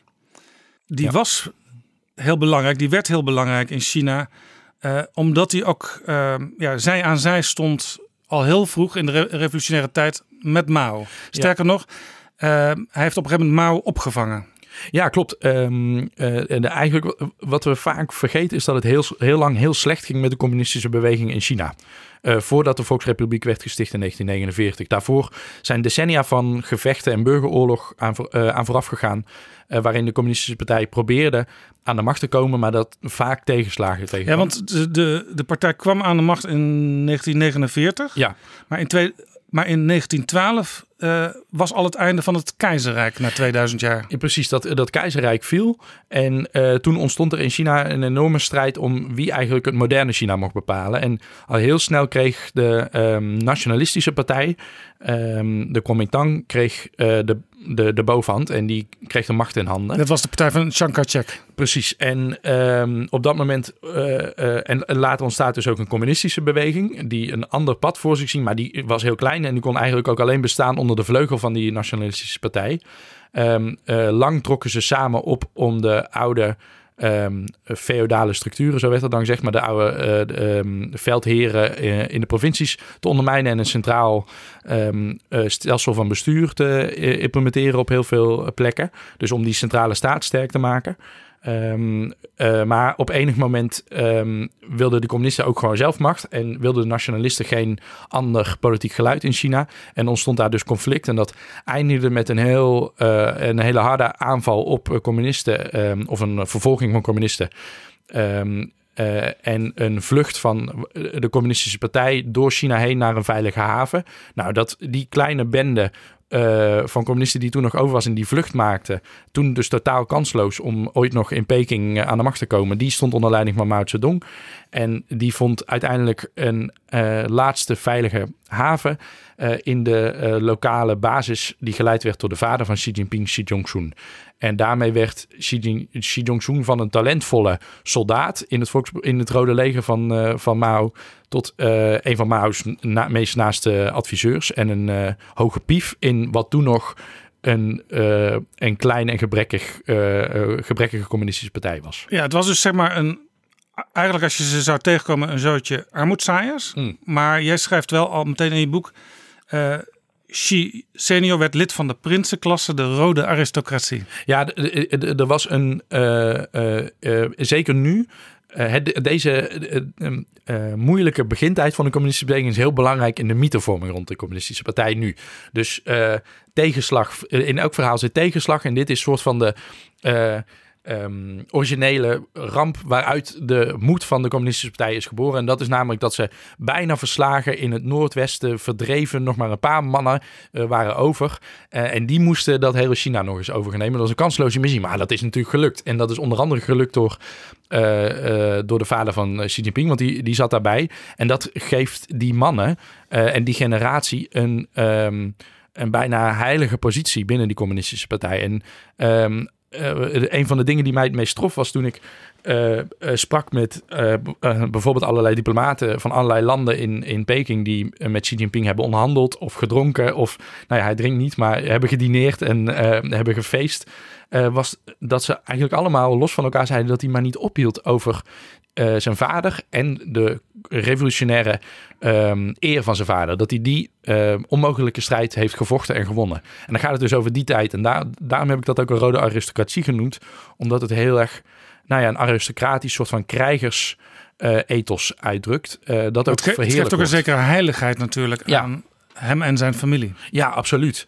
Uh, en, en eentje die, dus je zou zeggen dat dat in een, in een communistisch systeem juist niet uh, naartoe zou moeten doen. Want hè, iedereen is gelijk en de afkomst doet er niet toe. Maar, um, maar dat is absoluut wel het geval. hij behoort tot een kroonprinsenklasse in die communistische partij die mensen, die, die, die de huidige leiders die niet afstammen van zo'n belangrijke oerleider um, ook maar ja, een beetje plebs vinden. Hu Jintao was zo iemand. En die noemden ze dus ook achter zijn, hè, de vorige president, die noemden ze achter zijn rug om de kruidenierszoon. Iemand die op de winkel past, uh, totdat er een echte een vent weer de baas wordt. Ik zie de stofjas al voor me. Ja, ja precies. Nou, en dan was het ook een, een wat uh, op de centen passende uh, saaie man. Dus dat, die, die, die jas past hem ook perfect. Maar dat, ja, dus dat, dat er een soort van aristocratisch ethos binnen die top van de communistische partij heerst, is heel duidelijk. En dat Xi Jinping daar uh, zeer door gedefinieerd is, is ook volgens mij heel duidelijk. Ja, het is een beetje, beetje gek, hè? want uh, bij Mao was er ook een enorme uh, persoonsverheerlijking. Mm.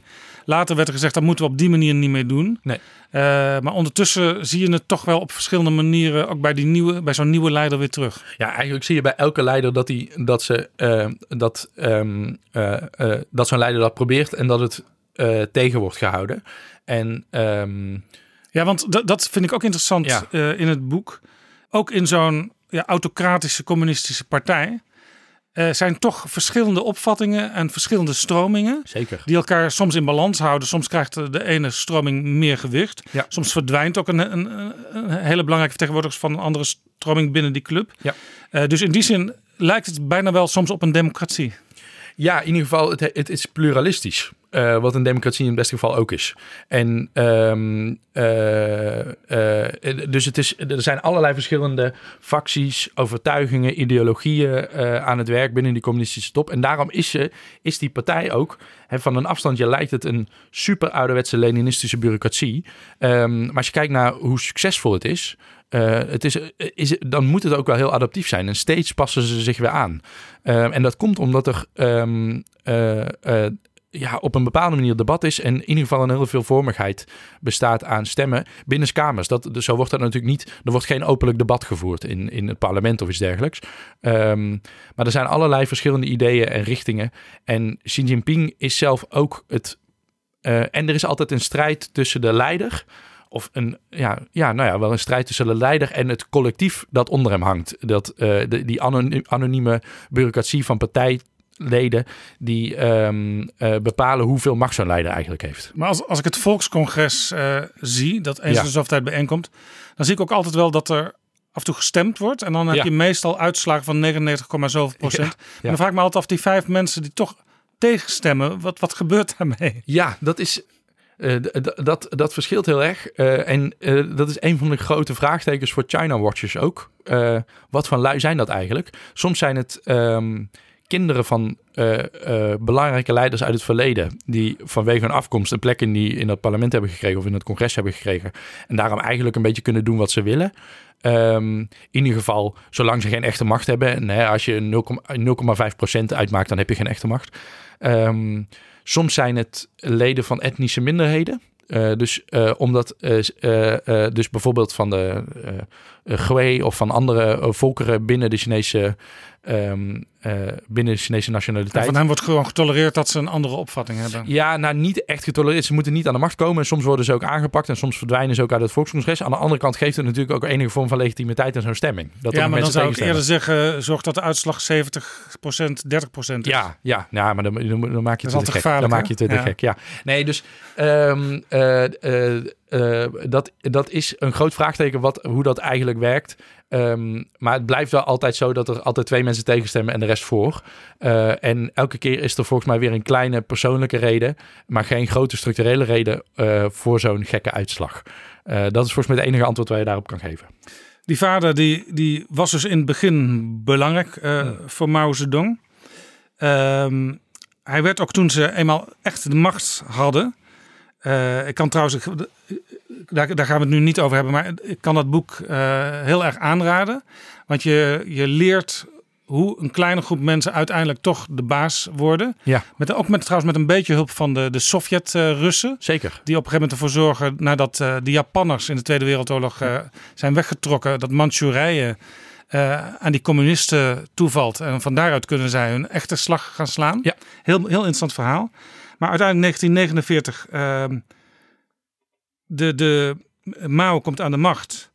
Uh, de vader van Xi die wordt eh, secretaris van het kabinet, eh, later ook propagandabaas. Ja. Uh, hij komt in het Centraal Comité. In 1959 wordt hij vicepremier. Dus ja, het kon niet beter gaan, nee. uh, zou je zeggen. daar heeft de zoon, die nu de baas is, ook profijt van hem. Want hij komt in, op een dure kostschool terecht. Ja. Mooie opleiding en zo. Maar Mao wordt paranoïde, steeds dogmatischer. En op een gegeven moment wordt die vader verbannen. De zoon is dan negen jaar. En tot zijn zestiende zal hij zijn vader niet zien. Uh, ja, tot zijn 26e. Uh, tot zijn 26e zelfs. Ja. Ja, en dan, dan komt dus dat ook dat verhaal van de grot. Want eigenlijk heeft de culturele revolutie grofweg twee periodes. Um, in het begin, uh, hè, dus die vader wordt eigenlijk als eerste experiment voor de culturele revolutie gezuiverd. En dat is in 1962 en 1966, want, en dat is een heel succesvol experiment, dus die culturele revolutie komt er. En die is er in 1966 um, tot ongeveer 1976, 1977. En, um, ja, maar die culturele revolutie is misschien even goed om uit ja. te leggen. Uh, Mao wordt dus paranoïde. Ja. En hij geeft studenten geeft hij een speciale rol in China. Ja, hij roept jonge mensen en dan voornamelijk uh, studenten op om het op te nemen tegen alles wat oud is. Dus tegen autoriteitsfiguren, zoals leraren en ouders, uh, tegen oude cultuur, um, uh, tegen oude kennis. en niet zozeer door vragen te stellen en nieuwe ideeën aan te bieden, maar um, uh, door simpelweg de strijd uh, aan te gaan en geweld te plegen. Dus um, er ontstaat uh, een manie van, um, nou ja, van knokploegen, van rebellengroepen, van jonge mensen die samenkomen om leraren aan te vallen, om lokale bestuurders aan te vallen en uiteindelijk ook om uh, onder gejuich Mao um, uh, aan te roepen om zijn medebestuurders aan te pakken. Dus Mao wordt extreem verheerlijkt, bijna tot een god. Um, en zijn medebestuurders worden als, gezien als een reïncarnatie van die oude keizerlijke bureaucratie. Uh, die juist moeten worden aangevallen. Want alles wat oud is, is slecht. Want oud, het oude China was zwak. Dat, uh, het oude keizerlijke China is gevallen. Dus alles wat oud is, moet aangepakt worden. En de jeugd moet dat met geweld en revolutie doen. Maar wat ik niet begrijp. Ja. je kunt dan zeggen, nou ja, we moeten een nieuw tijdperk in. Ja. Maar in, in eigenlijk alle werelden die ik ken, ja. is dan onderwijs heel belangrijk. Hè? Dan gaan we via onderwijs gaan we zorgen dat mensen de juiste dingen leren, dat ze steeds slimmer worden, dat, ja. ze, dat ze gaan in, innoveren. Uh, maar Mao sloot op een gegeven moment zelfs de scholen. Ja. Hij zei onderwijs is niet belangrijk. Nee, en onderwijs is indoctrinatie. Uh, uh, want als oude mensen gaan, jonge mensen gaan uitleggen hoe de wereld in elkaar zit, dan blijft de wereld hetzelfde. Um, de, dus Marx zei al, uh, filosofen hebben heel lang geprobeerd de wereld te interpreteren. Uh, nou, dat, hetzelfde zou je van docenten kunnen zeggen als ze voor de klas staan. Um, maar het is nu uh, van belang dat de wereld veranderd wordt. En um, dat doe je niet door filosofie of door onderwijs. dat doe je niet door kennis. Dat is altijd inherent conservatief en oud. In ieder geval dat vonden Mao en Marx. Dat doe je door actie, door revolutie. En... Uh, daarom was, uh, werd door Mao onderwijs zeer gewantrouwd en werd, uh, riep hij op om, dat studenten ehm, de wereld gingen begrijpen door hem te veranderen. Niet door erover te leren aan de hand van eh, experts of eh, docenten, maar door de strijd aan te gaan en eh, hun land terug te pakken. En, eh, maar wij, ja. kennen, wij kennen natuurlijk uit de Europese geschiedenis eh, het nationaal socialisme. Ja. Eh, waar de Hitlerjugend eh ook eh, docenten en ook ouders eh, verraden. Ja. Maar dit gaat eigenlijk nog vele stappen verder. Ja, zeker. En, en, en tegelijkertijd staat er wel. ehm, dus het onderwijssysteem aan zich wordt aangevallen. Meer dan dat, het, dat de inhoud wordt veranderd. Daarbij moet wel gezegd worden dat er natuurlijk wel sprake is van theoretische of ideologische indoctrinatie in die tijd. Het Maoïsme en het rode boekje van Mao werd eh, ook ehm, tot een absolute waarheid ge, eh, eh, vernoemd. Dus Ehm, eh, het is ook een inherente hypocriete poging om, nou ja, om het ideaal van kennis aan te vallen. Maar goed, nee, dat gaat heel veel verder. En heel erg lang zijn de scholen gesloten geweest. Heel lang zijn de universiteiten ges- gesloten geweest. Xi Jinping's eigen onderwijs is daardoor heel lang eigenlijk ehm, nou ja, niet bestaand geweest. En dat is ook... nou ja, dat is eh, nog steeds heel dramatisch eh, voor die generatie van het leiderschap. Misschien ook wel een van de redenen die bijdragen aan het feit waarom China, eh, in China nu onderwijs zo uber belangrijk is. En ehm, kennis- en innovatiebeleid en onderwijsbeleid zo ontzettend belangrijk Ze willen dus eigenlijk politiek. nu hun eigen fout uit geschiedenis goed maken. Ja, kennis in, nou is kennis altijd al heel belangrijk geweest. Ook in, China had een van de eerste ehm, op zeg maar, kennis gebaseerde bureaucratieën ter wereld. Eh, dus dat is al heel erg lang. Het is al heel erg lang zo dat de slimste mensen het bestuur in gingen in China. Eh, en daar ging China ook heel lang prat op. Ja, ja de Ehm, bestuurders, zeg maar, eh, ander woord daarvoor is mandarijnen. ja, die, die stonden echt in internationaal aanzien. Zeker, en vonden ze zelf ook tot de ehm, eh, opiumoorlogen was, was in China in ieder geval in, in dat keizerlijke China van de, van de mandarijnen in Peking ehm, heel duidelijk het idee dat zij de meest geavanceerde en de meest wijze eh, staatsvorm Ja, hadden. En daar wilde Mao toen komaf mee maken. Ja. Op een gegeven moment eh, komt er een fase in de culturele revolutie dat de studenten zelfs verplicht naar het platteland gestuurd worden. Waaronder de jonge Xi. Ja, en dan komen we bij die grot, want ehm, Ch- China was toen eh, eh, echt een van alle eh, armste landen ter wereld. En het Chinese platteland, al het geld dat er was, zat in de grote steden aan de kust. Eh, de paar grote steden die er toen waren. Ehm, dus dat eh, platteland was echt enorm arm, had geleden onder heel veel hongersnoden, ziekte. Ehm, en, eh, maar volgens Mao weer, eh, konden de boeren juist eh, de bourgeois jeugd uit de steden hervormen en te laten zien wat het echte leven was. Ehm, hè, dat past heel erg in die Maoïstische gedachten van hem. Maar er was dus nog niet het idee van studenten die zijn misschien wat slimmer, die kunnen misschien die boeren helpen om betere oogsten te Oh nee, juist, juist niet. Nee, juist niet. Dat, het idee was dat, ehm, eh, dat die studenten daar naartoe gingen om hun ideologische indoctrinatie van de oude feodale heren die eh, diep waren doorgedrongen in het onderwijssysteem is af te leren. En hun arrogantie, hun stedelijke en hun intellectuele arrogantie af te leren. Ehm, en Xi Jinping was daar een eh, van die arrogantie in, in, zeg maar, in het beeld van, dat, van Maoïsme toen een ontzettend voorbeeld. Want niet alleen was hij een eh bourgeois, hoogopgeleid jong persoon. Hij was de zoon van een, ehm, eh, wat toen werd gezien een, een corrupte eh, oud bestuurder. Dus hij was een van de meest ja, bevoorrechte jonge mannen in, in dat keizerrijk tot, tot, tot die zuivering. En waarom was daarom toen ook in Peking werd toen ook in Peking gehaat om zijn afkomst en om de banden met zijn vader. Dus toen hij in dat dorp aankwam, kwam hij daar aan met een heel slecht imago en met het idee van, eh, ehm, eh, eh, nou, als, als er iemand wat bij te leren heeft, dan is hij het wel. Ehm, en er wordt verteld door eh, ehm, dorpelingen uit die tijd. ehm, hoewel dat allemaal in de context van zijn eigen mythevorming wordt verteld. Dus eh, hoe betrouwbaar dat is, moet je je afvragen. Maar dat hij er aan kwam lopen met een, een wit koffertje vol met boeken. Omdat hij dacht, eh, die boerenpummels zullen geen boeken hebben. Nou, dat was dat, was dat ook zo. Ehm, maar hij was echt een boekenworm en hij wilde lezen. En hij dacht, dan moet ik mijn eigen beschaving maar meebrengen. Ehm, nou, en in de mythe heeft hij daar zijn echte leiderschap ontdekt. En heeft hij ontdekt eh, hoe belangrijk het is om één te zijn met dat eh, echte eh, plattelandsleven van China. En heeft hij allemaal hele goede dingen gedaan voor het dorp. Ja, dat, dat, die grot waar die toen eh, terecht kwam, daar, die is nu ook een, daar is nu ook een pretpark omheen Ja, gebouwd, dat hele dorp is een pretpark geworden. En de, de grot waar hij woonde is eh, daar het hoogste punt. Ehm, en ehm, ja, hij had het ook vaak aan in speeches. En hij heeft... eh, Ehm, eh, hij zegt zo nu en dan dat als hij niet de zware last van het leiderschap zou moeten dragen, dat hij dan toch het liefste naar Liangjag eh, terug zou gaan. Nou, dat is dat dorp. Is hij, Ehm, is hij eigenlijk wel eens terug geweest?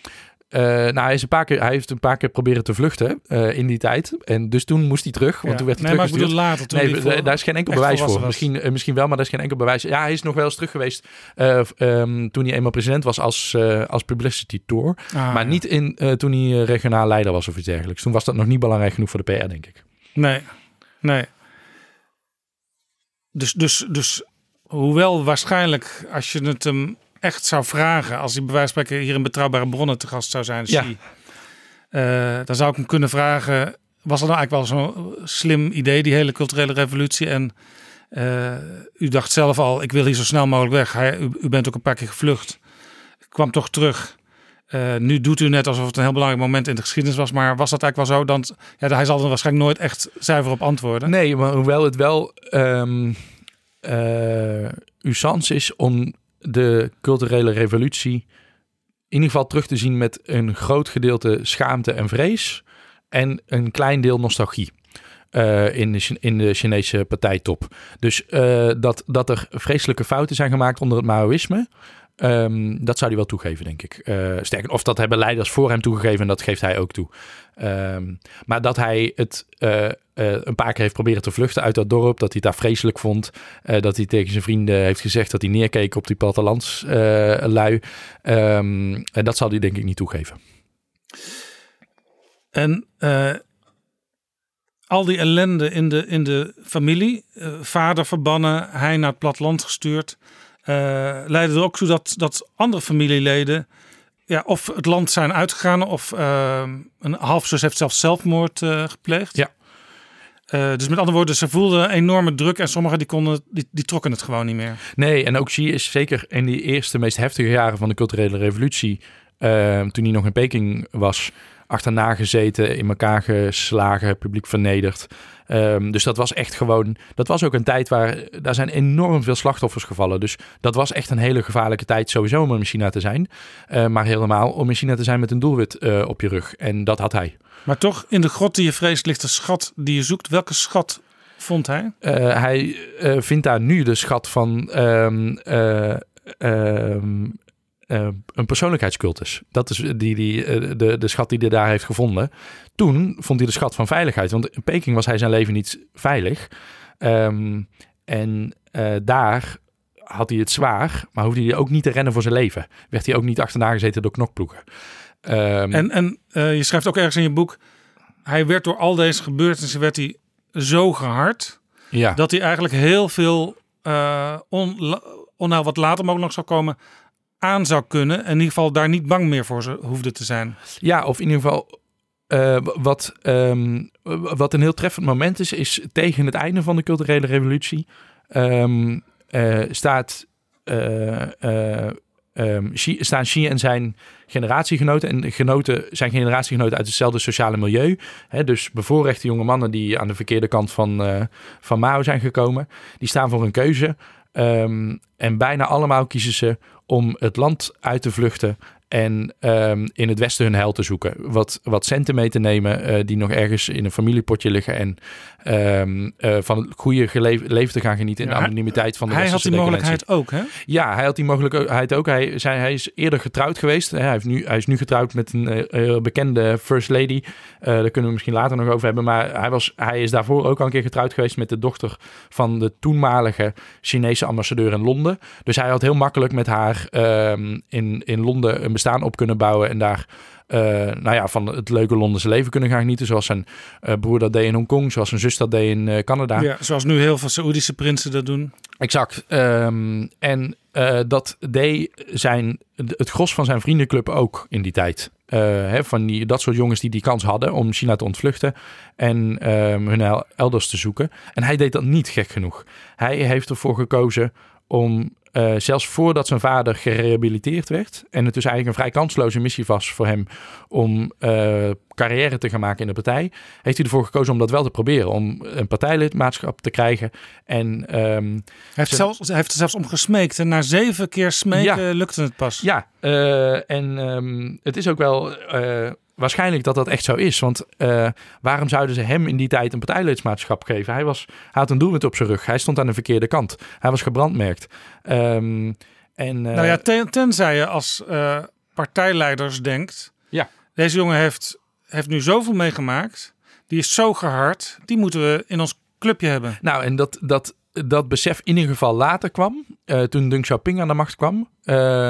Uh, dat is heel duidelijk. Want hij en, en, de, en andere leiders die eenzelfde soort. die toen jonge mannen waren. en, en eenzelfde soort lot was toegevallen. hebben inderdaad die kansen gekregen. En het beeld.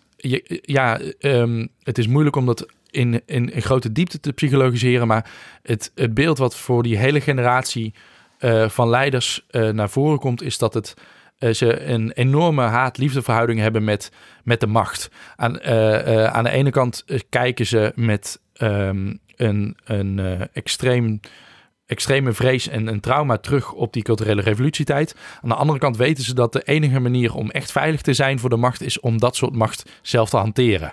En uh, dat zie je op verschillende manieren doorspelen in, het, in de carrières van uh, leiders uit die tijd. En Bo is een andere leider, die is heel erg de Mao-kant opgegaan. Xi heeft dat anders gedaan. Maar dat hij daar heeft gedacht, ik kan veilig zijn voor de grillen van de macht door hem meester te worden en door aan de top te komen. Uh, ja, dat heeft hij toen gedacht. En dat heeft hem ook geen windeieren gelegd. En dat Deng Xiaoping een kans zag in die gasten. Uh, omdat ze hard waren, omdat ze de grillige kanten van de macht kenden. Maar ook omdat ze een, nog steeds een kroonprinsen-ethiek erop nahielden. Waardoor ze vurig geloofden in hun recht om aan de top te staan. Uh, want dat geeft natuurlijk een, een bepaald soort zelfvertrouwen dat nodig is als je aan de top van zo'n rijk ja, staat. Dat je daar en ze, moet en ze zijn. wisten ook dat Ja. uh, alles wat ik doe moet in het belang van de partij zijn. Dus Ja. de partij gaat boven alles. Ja, en, ehm, en dan denken we heel vaak dat dat betekent dat ze eh, bijvoorbeeld niet aan zelfverrijking deden. Oh, dat is zeker wel zo. Ehm, eh, maar dat betekent dat uiteindelijk de, hun uiteindelijke loyaliteit niet aan zichzelf, maar aan de, aan de partij moest zijn. En, en, en, eh, die loyaliteit is ook eh, wat gaan verschuiven toen China enorm econom, economisch begon te groeien onder leiding van de partij. En dus ook allerlei lokale bestuurders en eh, andere leiders hun eigen ehm, een marktje kregen. Hè, de, invloed over oliebedrijven of eh, kolenmijnen of wat dan ook. Ehm, maar die absolute loyaliteit aan de partij is wel iets wat, wat Xi lang heeft lijkt te hebben vastgehouden, naar vurig in geloofd en wat hem ook zeker een kans hebben heeft gemaakt om uiteindelijk de president te worden. Hij is wel van het aristocratisch soort leiders in die partij dat ehm, het- het nog echt een heilig geloof in de, in, in de partij erop na lijkt houden. Maar wat Terwijl me dan andere- wel ja. lastig lijkt is... eh, kijk, Mao die zei op een gegeven moment niemand is te vertrouwen. Hmm. Eh, maar daar krijg jij natuurlijk als jong, jongere ook een tik van als je in dat systeem opgroeit. Ja, zeker. Het is eh, ehm, voor mensen die wat langer in China zijn geweest, zullen het erkennen dat ehm, eh, zeker Chinezen van eh, die de culturele revolutie of het staartje ervan nog hebben meegemaakt, of het Maoïsme nog hebben meegemaakt, ehm, heel erg dubbele verhalen kunnen vertellen. Dus eh, als je ze vraagt naar hoe de dag was, dat ze op twee momenten van de dag totaal andere woorden, antwoorden kunnen geven. Ehm, of eh, over tot, eh, bepaalde dingen die helemaal niet gevaarlijk lijken, eh, hele verschillende dingen kunnen vertellen. En dat is dat, dat, dat je een, en dat zie je, hè, dat zie je ook in Oost-Duitsland nog, dat je er echt een, een ehm, eh, tweezijdig ge- geweten op na moet houden. Of een eh, gecompartimentaliseerd geheugen erop na moet houden. Dat, is, dat zit heel diep erin. En dat zit ook bij hem er heel diep in, denk ik. Ja. Ja, en dan heb je natuurlijk ook in de Aziatische wereld, eh, als je iets vraagt aan iemand, eh, dan is het antwoord eigenlijk altijd ja, maar dan Hmm. weet, je nog, weet je nog niet of het uiteindelijk ook ja zal blijven. Nee, dat klopt. Daar zit ook nog een beleefdheidsding in. Ja. Ehm, en kritiek eh, eh, of slechte dingen vertellen over de groep die je vertegenwoordigt is dan al helemaal taboe. Ehm, ja, dat draagt allemaal bij aan, aan, aan de schijnbare ehm ondergrondelijkheid van, van de Chinese politieke cultuur. Maar aan de andere kant kunnen we dus allerlei parallellen trekken. Ook met, hè, met zo'n, hoe zo'n culturele revolutie werkt. En het totale gebrek aan vertrouwen in, in, in je medemensen. Of, en in de staat ook wel. Eh, kun je ook kijken hoe dat in Oost-Duitsland werkt. Dus we kunnen er ook wel meer van begrijpen dan we eh, eh, misschien soms vrezen. Ja, Mao werd op een gegeven moment minder belangrijk. In, in 77 overleed hij ook. Hm. De jonge Xi was intussen terug in Beijing. Ehm, hij ging ook studeren.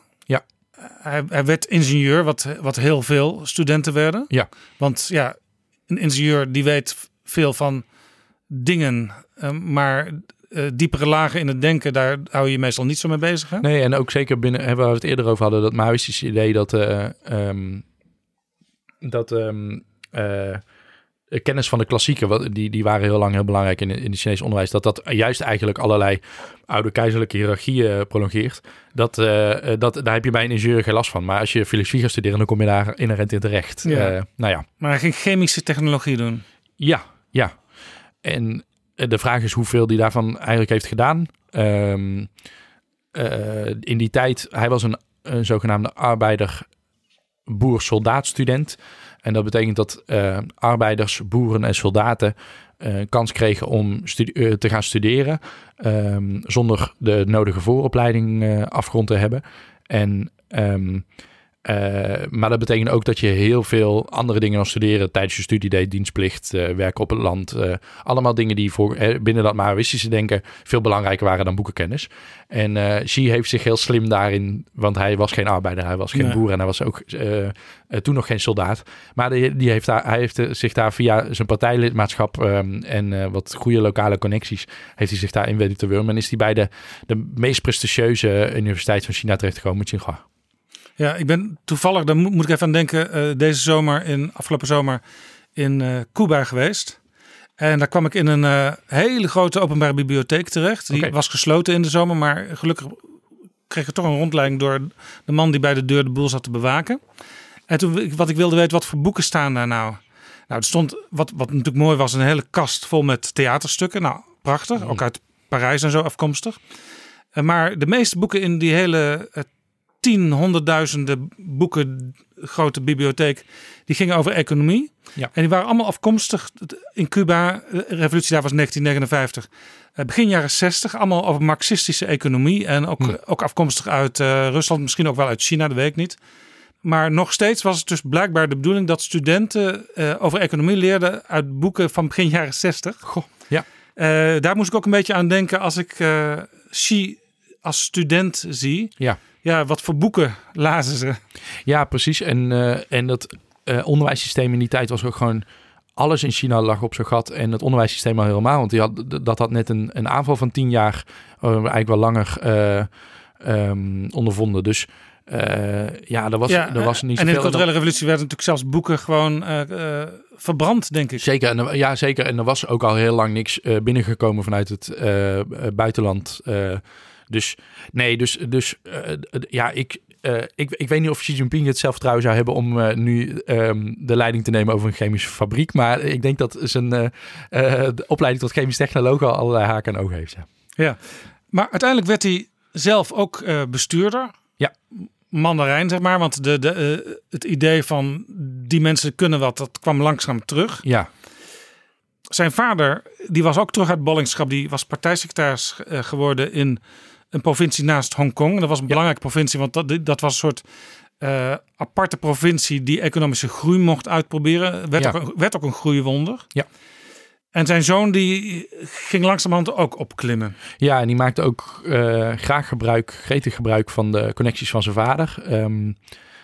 Xi begon zijn carrière en dat is later heel belangrijk gebleken in, zijn, in het algemene ehm, cv dat je moet hebben om in aanmerking te komen voor een leiderschapspositie. Hij begon zijn eerste baan in het, in het hart van het, eh, wat Eisenhower het militair-industriële complex eh, noemde. De, ehm, eh, de plek in de partijbureaucratie waar het Volksbevrijdingsleger wordt aangestuurd. En nou ja, waar dus die militaire en bureaucratische belangen en maar ook de staatsbedrijven samenkomen. Daar, daar werd hij de. Ehm, we zouden kunnen zeggen politiek assistent in Nederland. Zou dat de politiek assistent zijn van, een, eh, eh, van de hoogste ambtenaar. Eh, en later ook de minister van Defensie van China. Dat duurde een tijdje, maar daardoor kon hij later claimen dat hij eh, ehm, eh, een trots lid van het Volksbevrijdingsleger was en veel militaire ervaring heeft. Dat heeft hij een paar jaar gedaan. En later is hij, eh, toen die baas eh, zijn carrière erop leek te zitten en hij niet langer kon meevaren op, eh, op het succes nou ja, van, van, die defensie, van die defensiebaas, ehm, heeft hij zijn vader opgebeld met, goh, kun je me niet ehm, een ergens een leidinggevende positie in een, op in een, een, lokaal partijbestuur geven. En um, heeft hij zich eigenlijk vanaf de onderste rang van partijfunctionaris, uh, de, zeg maar, de laagste rang van partijfunctionaris die je kunt hebben in een dorp opgewerkt tot um, uh, provinciehoofd. Ja, want hij werd uh, partijsecretaris in de gemeente Zhengding. Ja, ja. en ik las in je boek 1983, nog niet eens zo heel lang geleden, houdt hij daar showprocessen met ook echt executies. Ja, klopt. Ja, dat, China is nog steeds het land waar um, uh, een van de hoogste doodst, zeg je dat, doodstrafratio's ter wereld is.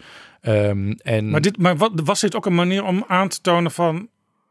ik ben een echte leider... Ja, maar ik ben ook hiertoe in staat. Ja, zeker. Maar aan de andere kant was dat, de, de, de, uh, was dat ook niet. Daar was geen ontkomen aan. Dat is wat. Uh, um, uh, dat werd uh, ook van bovenaf uh, vanuit de centrale regering zo geëist dat je op die manier op een, met een harde hand recht voerde. Dus daar, daar ja, was... dus dat is eigenlijk niet eens zo bijzonder als je het in Chinees perspectief bekijkt. Nee, nee. En, en um, hij zal daarover toegezien hebben, maar ook um, daar weinig heel erg. Hij heeft daar niks uitzonderlijks gedaan en zal daar ook niet echt zijn. Heeft daar niet echt zijn stempel op gedrukt. Hij heeft het gewoon uitgevoerd wat, wat iedereen uh, doet.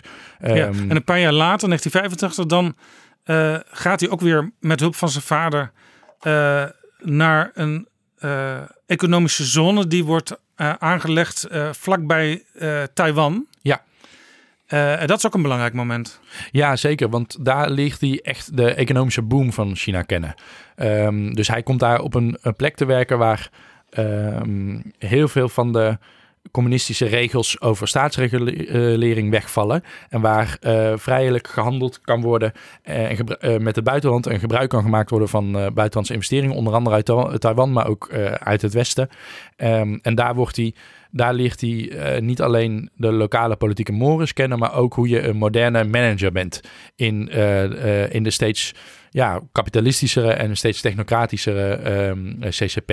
Ja, want zeg maar in het, het grote China, het communistische China, kon je eigenlijk het kapitalisme niet echt uittesten, maar dat kon in zo'n zone wel. Ja, precies. Dus wat, wat China uh, nog steeds extreem goed doet, is als het nieuwe economische modellen uitprobeert, dat lokaal testen. En op verschillende manieren lokaal testen.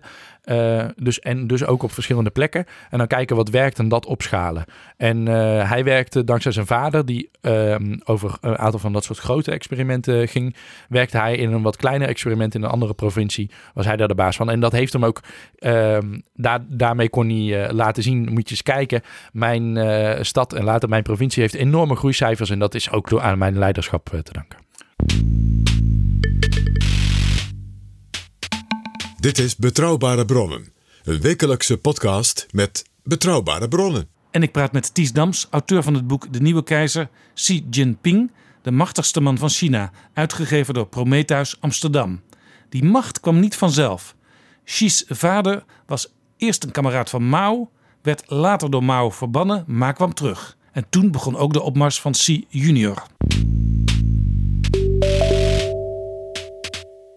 Ondertussen stijgt die vader van hem nog verder. Uh, Deng Xiaoping die, uh, haalt hem eigenlijk in het hart van het besluitvormingsapparaat. Ja. je hebt daar de acht onsterfelijke. Nou, vader Xi die werd de negende onsterfelijke. Ja. Hij zelf, de zoon, uh, ontmoet de pioenroosvee. Ja, ja dat is, uh, dat is, uh, um, ja, dat is ook een prachtig verhaal. Het, het, ik, Xi Jinping is een ehm, wat sobere, um, een Norse man die heel veel charmes heeft uh, geleerd, zeker voor, bij, bij, uh, in, uh, in relatie tot buitenlandse leiders, maar eigenlijk niet zo goed is op het mensenvlak van leiderschap.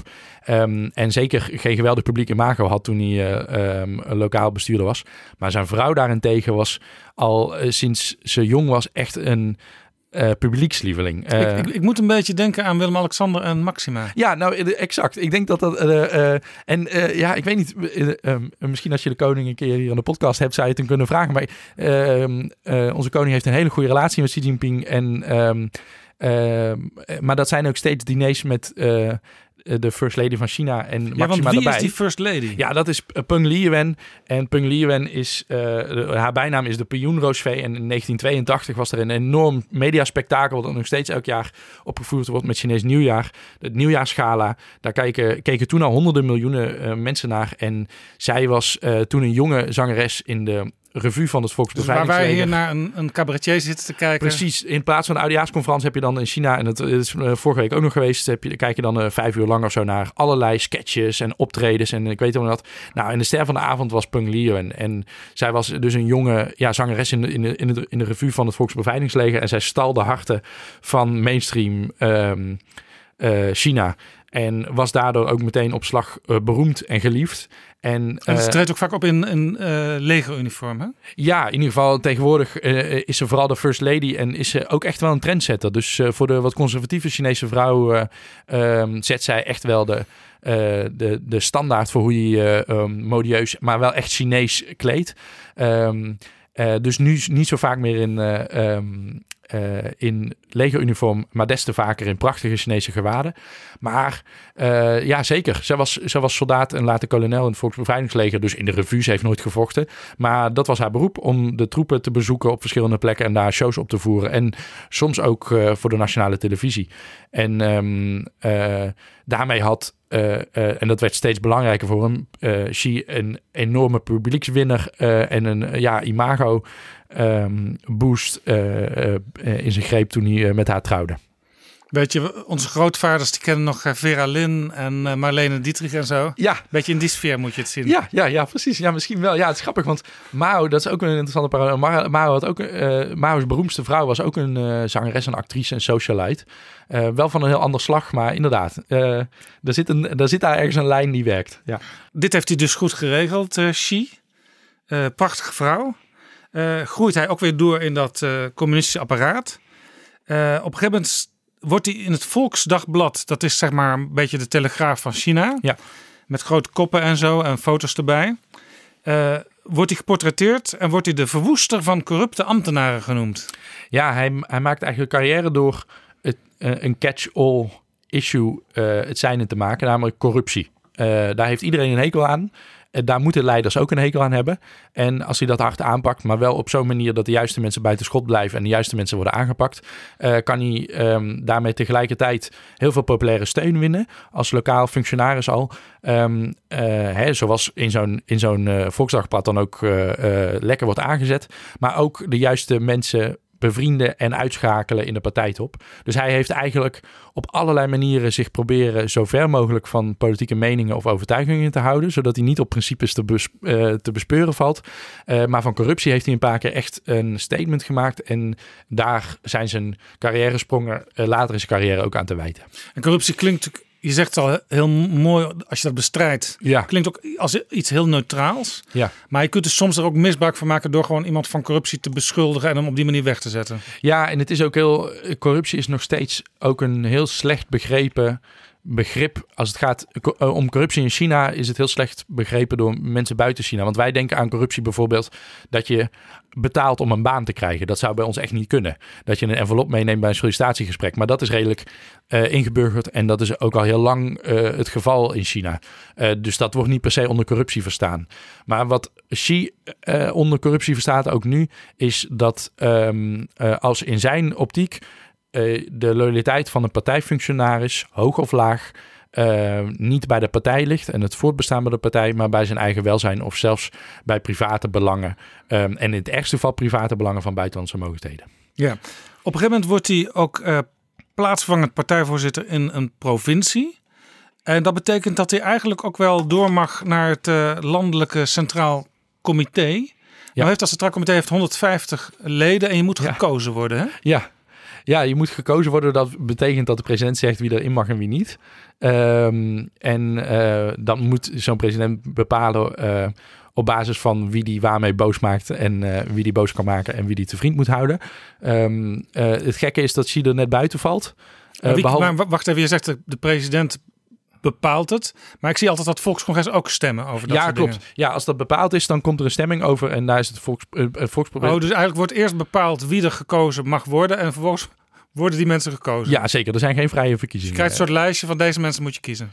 Ja, ja, ja. Ja, en, en eh, ehm, dan zijn er dus 150 plekken. En het gekke is dat eh, Xi Jinping erin komt op plek 151. Eh, het, is een heel, het is een prachtig voorbeeld van...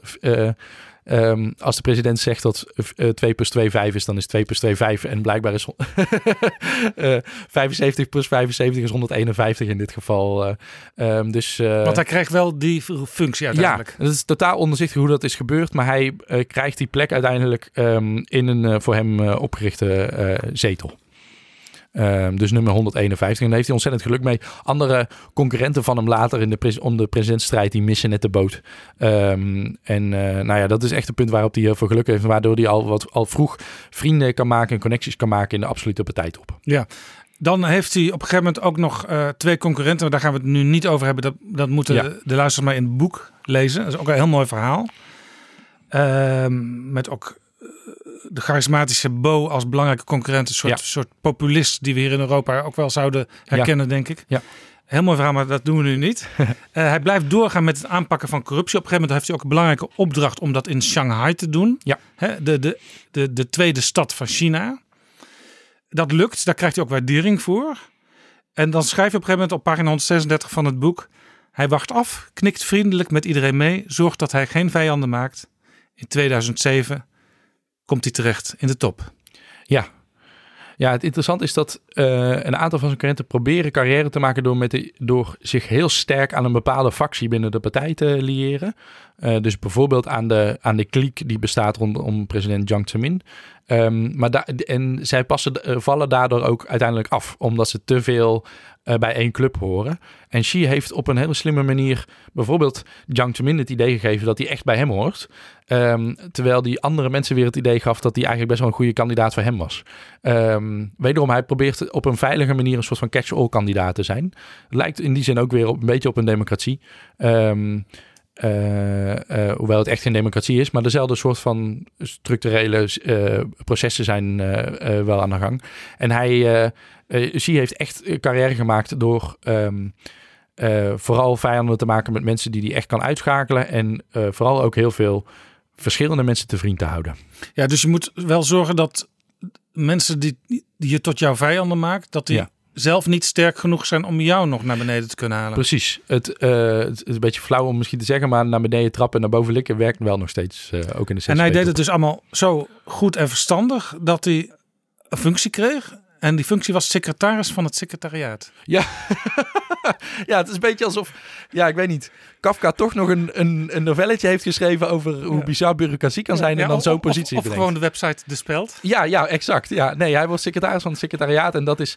ehm, eh, ja, ik ben enorm fan van de Sherlock Holmes romans. En over eh, Mycroft Holmes wordt altijd gezegd, de broer van Sherlock, dat hij een positie heeft binnen de Britse overheid die eigenlijk geen eh, naam heeft. Maar wat betekent dat hij alle informatiestromen coördineert voor alle andere ambtenaren. Daardoor geen echte status heeft, maar wel veruit de machtigste man is in het eh, ambtenarenapparaat, omdat hij alles weet en de enige is die alles weet. Eh, nou, en dat, is, dat secretariaat is dat knooppunt van de eh, Chinese partijbureaucratie. En dus daarmee zit hij op een ideale plek om eh, klaargestoomd te worden voor het absolute leiderschap. Want hij leert hiermee alle dossiers kennen en hij leert hiermee het machtsspel en de personen rondom elk dossier eh, van beleid kennen. Hij eh, had natuurlijk al ervaring met eh, die economische zones. Dus bij alles wat hij gaat doen, eh, is innovatie ook een belangrijk ding. Hè? Hij, Ja. hij- heeft echt het idee, eh, er zit veel potentie in China. Die economie die kan, kan nog veel meer gaan doen. En daar wilde hij belangrijke, belangrijke aanzet toe geven. Eh, hij ging zelf ook eh, onderzoeken instellen naar wat er in de Sovjet-Unie gebeurd was onder Gorbachev. Ja, Want daar hadden we natuurlijk gezien eh, dat Gorbachev eh, de economie hervormde, moderner maakte, eigenlijk de deur opzette voor, naar het kapitalisme. Ja. En dat Gorbachev tegelijkertijd eh, openheid ging, ging prediken. Dat Ja. je mocht zeggen wat je dacht. Waarvan Gorbachev dan dacht, daar worden we allemaal beter van. Ja, precies. Want een, een bloeiende open economie heeft toch het meeste aan een vrije stroom van ideeën. Dat was het idee. En ehm, eh, wat, wij, wat we vaak onderschatten is hoe bang de CCP, de Communistische Partij China, bang is, eh, eh, hoe bang de CCP is om de eigen macht te verliezen. En ehm, de Sovjet-Unie is daarmee het grote voorbeeld, want dat is in elkaar gestort en eh, dat moet in Peking voorkomen worden. En Xi Jinping, ook Xi Jinping is daarmee bezig en leiders voor hem ook, maar hij heeft nog eens ehm, eh, daar zijn stempel willen, eh, op willen drukken door onderzoek in te stellen van hoe is die Sovjet-Unie eh, in elkaar gestort en wat kunnen wij doen om wel economisch ehm, sterk, innovatief en open te zijn. Of in ieder geval open tot op een zekere hoogte. Maar ehm, er wel voor te zorgen dat dat juist bijdraagt aan in plaats van...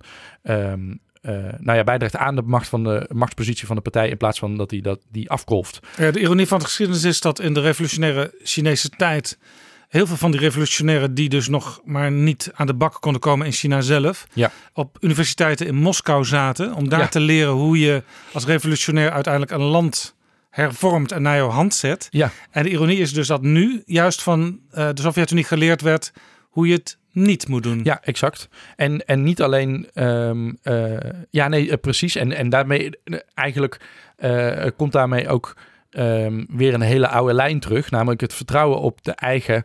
Ehm, nou ja, bureaucratie. Eh, op het feit dat China al heel erg lang de kunst van eh, bestuur eh, meester is. En dat dat iets is dat, waar China ook op kan bouwen. In ieder geval zolang het ehm, dat bestuur maar blijft innoveren ehm, en blijft aanpassen op de huidige tijd. En de huidige tijd is het feit dat China via de economische groei ehm, eh, enorm veel meer invloed in de wereld krijgt. En dat dat eh, eh, allerlei rancune oproept bij andere landen. Of dat andere landen dat als bedreiging gaan zien. En dat het in China allerlei vragen oproept over als die, Chine- als die economie zo open is, moeten niet andere dingen dan ook open zijn. Maar als je het objectief bekijkt, hadden ze dus wel gelijk. Hebben ze misschien nog steeds wel gelijk.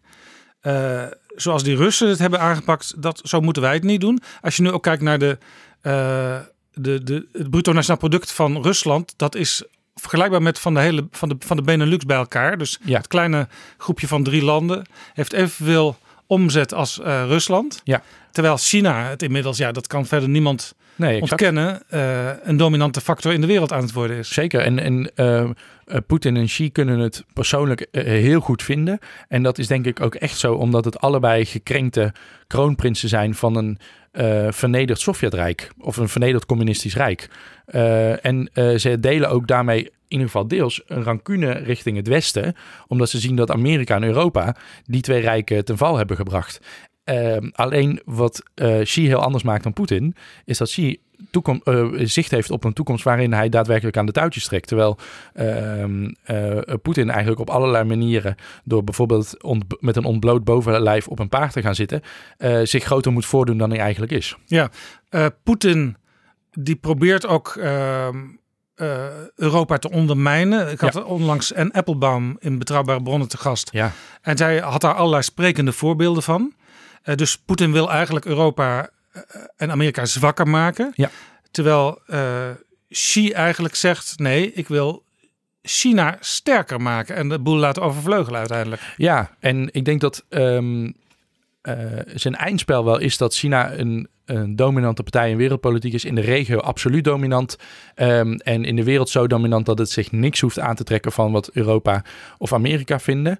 Maar ik denk dat eh, het, het is. ehm, naar buiten gekomen dat de CCP-top en Xi Jinping ook, eh, als ze in Amerika hadden gewoond, voor Hillary Clinton hadden gestemd. Omdat Hillary Clinton eh, nog veel langer aan die eh, toppositie van Amerika in de wereldpolitiek heeft willen, eh, ehm, eh, die vast heeft willen houden. Zodat China heel lang niet de lasten van het wereldleiderschap hoeft te dragen. Ja, want het interessante is, China was eigenlijk heel lang een beetje onzichtbaar op het wereldtoneel. Hè? Ja. In, de, in de Veiligheidsraad zitten ze dan van de Verenigde Naties. Eh, maar daar stemden ze meestal hetzelfde als eh, de Russen. Dus dat viel verder niet zo op. Ja. Ze hadden in ieder geval geen enorme initiatieven die ze daar namen. Nee. Dus ze hadden eigenlijk liever nog wat meer tijd gehad om gewoon rustig te kunnen blijven doorontwikkelen. Ja, maar aan de andere kant was het ook wel duidelijk dat die klok op een gegeven moment eh, ja, uit ging lopen. Dus dat het eerder gekomen is en op een veel onvoorspelbaardere, chaotischere manier dat moment is gekomen dankzij eh, eh, Donald Trump. Eh, dat is wel duidelijk. Eh, maar ze hadden inderdaad nog best eh, eh, misschien een jaar of tien ehm, dezelfde opmars willen maken. Want ze hadden daarin eh, niks veranderd. Maar in ieder geval in het publieke imago minder eh, verhalen van bedreiging. Of van, en we zien het nu in Europa. Er is een enorm discoursverandering in, in Europa bezig over China. We hebben heel erg lang eh, over China nagedacht. ehm, nou ja, vanuit de blik van de dominee of de koopman. De dominee die zegt: nee, China, je moet je mensenrechten ehm, eh, schendingen terugdringen. En jullie doen het heel slecht als je je politieke. Eh, je staatsvorm niet verandert. Ehm, de koopman die zegt: Ach, je hoeft helemaal niet te interesseren voor de politiek en cultuur van China. Je moet er gewoon handel drijven. We hebben daar heel veel te halen. Nou, nu opeens worden we ook bang ehm, eh, voor China. Oftewel, we beginnen China te zien als een volwassen en misschien wel veel meer volwassen eh, grootmacht, beschavingsrijk eigenlijk. Dat het machtsspel heel veel beter speelt dan wij op het moment, denk ik. Ehm, en eh, nou ja, dat, dat, eh, dat inzicht, dat had China nog best een tijdje willen eh, uitstellen. Want zolang wij op, zolang de dominee en de koopman naar China keken, zagen we het in ieder geval niet als bedreiging. Gingen we dus ook niet nadenken van, goh, wat moeten we daar eigenlijk mee? En in 2012 eh, kwam China definitief onder leiding van eh, Xi te staan. Er is een beetje een raar verhaal in je boek, waar Ja. ik niet helemaal wijs uit word. Maar vlak voor dat moment dat hij definitief de leider werd, Ja. Eh, was hij twee weken lang verdwenen. Ja, dat is heel bizar. We weten ook niet wat er gebeurd is. Maar wat, eh, wat ik heb geprobeerd duidelijk te maken in mijn boek... is dat het is heel uitzonderlijk hoeveel macht Xi heeft gekregen. En hij heeft... ehm, eh, en daarin lijkt iets veranderd te zijn voor die twee weken en na die twee weken. Dus ehm, eh, voor die twee weken leek het een machtswisseling uit het boekje van de CCP te zijn geweest. En wat dat betekent is dat een nieuwe leider ehm, tijdens zijn heerschappij gaandeweg steeds meer invloed eigenlijk krijgt. Want het feit dat je de baas bent, betekent niet per se dat je echt overal de baas over bent. Hu Jintao heeft heel lang moeten wachten totdat hij de baas werd over het leger bijvoorbeeld. Ehm, maar... eh, Het is ook een beetje vergelijkbaar met misschien zoals wij vroeger vanuit Nederland, vanuit Europa, eh, naar het Rode Plein in Moskou keken. Dan was Ja. de belangrijkste vraag: wie staan daar eh, bij de parade op een rijtje en in welke volgorde staan ze? Exact. En, en eh, eh, eh, ja, Peking zit vol met China Watchers die allerlei van dit soort eh, ehm, symbolische dingen ook proberen te vinden in, in de Chinese vertoningen. En, ehm, nou ja, en, het, en het is niet vanzelfsprekend dat een leider echt de belangrijkste persoon is. Of tenminste, als hij wel de, vaak is het een primus inter pares. Iemand die de boel moet coördineren en wel kop van jut is, maar niet alles onder controle heeft. In ieder geval niet de eerste paar jaar van zijn heerschappij. Maar jouw sta- statement is dat Xi wel degelijk de leider is. Ja, Xi is sinds, er is eigenlijk geen, in ieder geval geen leider sinds Deng Xiaoping, maar op een bepaalde manier ook sinds Mao Zedong, geen leider geweest die zoveel invloed heeft gehad binnen de partijbureaucratie eh, als Xi. Xi heeft echt elk lichaam van die partijbureaucratie heel snel onder controle gekregen. Je schrijft in je boek, hij is voorzitter van alles. Ja, zo wordt hij ook genoemd in, eh, eh, in, in Peking. Ehm, eh, en dat is ook echt zo. Eh, ik heb eh, gesproken met allerlei diplomaten die wekelijks onderhandelen met ehm, Chinese diplomaten en Chinese andere beleidsmakers. En die waren gewend om, als je met persoon A sprak, het ene verhaal te krijgen ehm, en met persoon B het andere verhaal. Eh, hè, tijdens de, de, de jaren van Hu Jintao had elk ministerie zo zijn eigen koninkrijkje en die bepaalde zelf een beetje wat er gebeurde. Dus dan moest je als diplomaat uit het Westen maar wijs uit zien te worden. Ja, dat was eh, hartstikke lastig. En voordat er eh, beleid is uit werd gevoerd, was ook heel erg lastig. Want ja, iedereen had daar weer het zijn over te denken. Nu begint elke, eh, elk gesprek met ehm, eh, de zin zoals voorzitter Xi zegt. En dan komt er een citaat uit zijn eh, toespraken. Dat is ook wel weer eng. Ja, ehm, aan de andere kant is eh, de- dat is zeker eng. En eh, de mate van controle die hij krijgt over de samenleving is zeker eng. Ehm, Zijn, eh, zijn, zijn termijnlimiet, hè? hoe lang mag je blijven als Ja. voorzitter, is ook afgeschaft. Zeker, hij kan dus, ja, hij kan dus in principe voor het leven aanblijven. Waarmee ook zijn, we nu alweer een probleem zien, namelijk zijn opvolging. Want hiervoor was het zo dat leiders op een gegeven moment gewoon met pensioen moesten. En dan moest er dus ook een opvolging komen. En daardoor, omdat het allemaal, eh, eh, omdat daar normen on- rondom het bleek, leken te bestaan, ehm, ging dat ook allemaal redelijk geruisloos. Maar dat kan dus bij Xi nu niet zo gaan gebeuren. Hij moet dat weer op een andere manier op een gegeven moment zelf de macht uit handen gaan geven. Ehm, En in de grondwet staat sinds kort ook eh, dat het Chinese volk de goede gedachte van de grote leider uh, moet Ja. bestuderen. En ook dat is niet uitzonderlijk. Dat is met vorige leiders ook al gebeurd. Maar meestal aan het eind van de termijn. Als een soort van afscheidscadeautje. En bij hem is het meteen aan het begin gebeurd. Ehm, en dat is angstaanjagend. Aan de andere kant is het ook angstaanjagend om te denken wat er zou zijn gebeurd met een Chinese staat als die zo verdeeld was geweest onder Hu Jintao. En er was een, ehm, grote crisis eh, gekomen. Als er echt een grote, nog weer een grote mondiale financiële crisis was gekomen. Als Noord-Korea hele gekke dingen was gaan doen. Als, enzovoort, enzovoort. Als er echt chaos was ontstaan in of rondom China.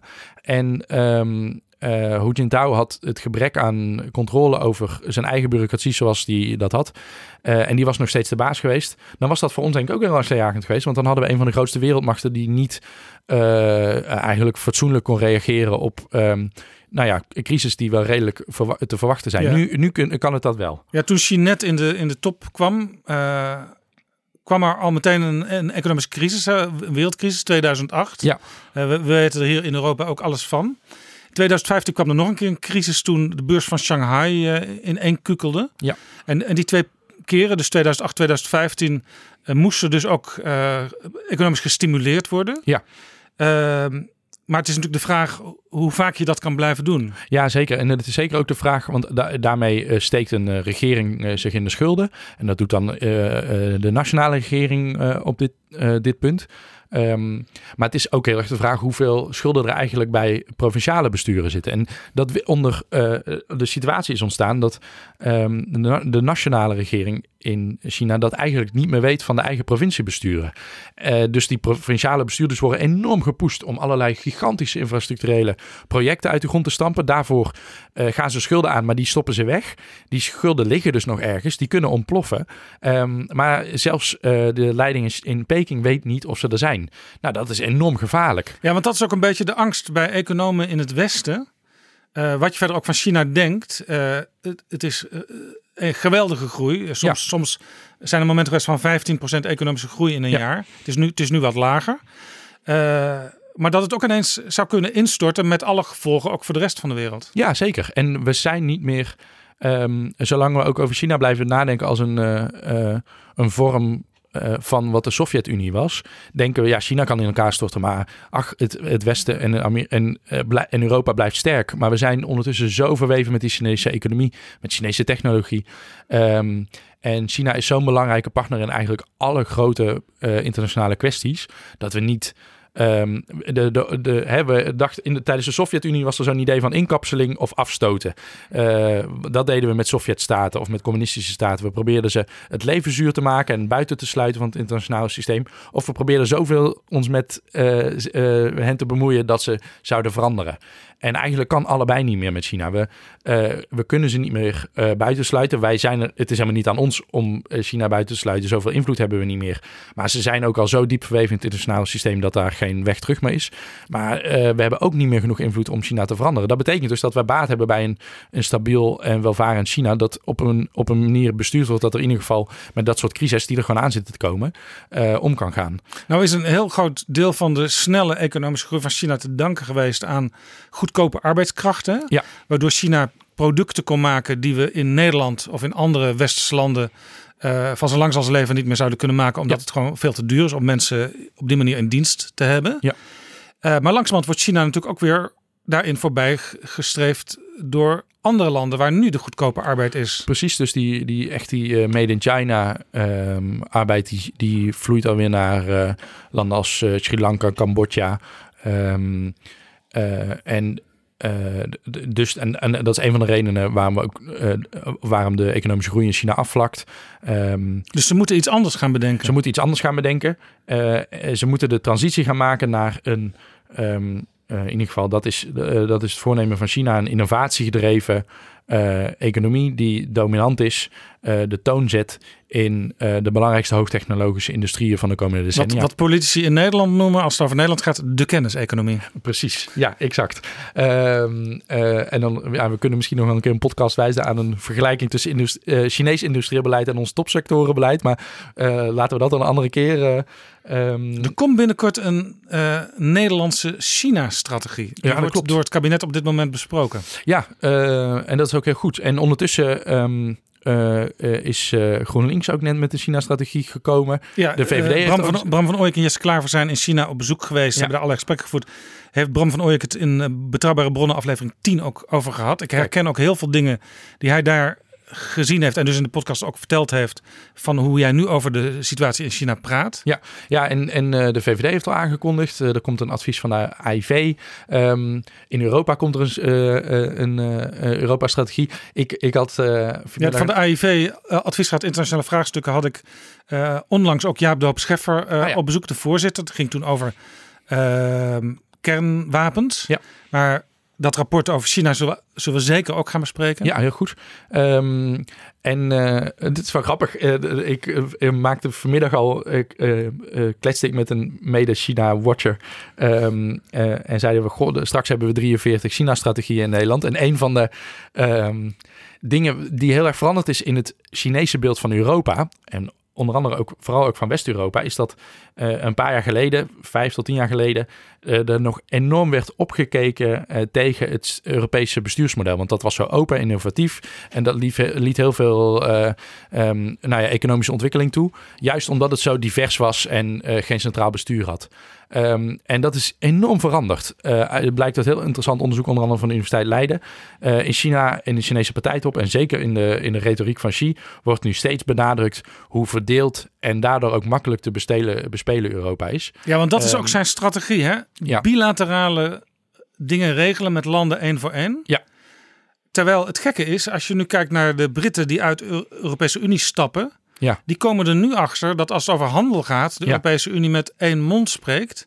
Maar blijkbaar is de relatie van al die Europese landen met China nog steeds wel heel erg bilateraal. Ja, omdat China eh, de, de eigen soort van semi eh, fora of semi-organisaties ontwikkelt om, eh, om dat eh, te coördineren.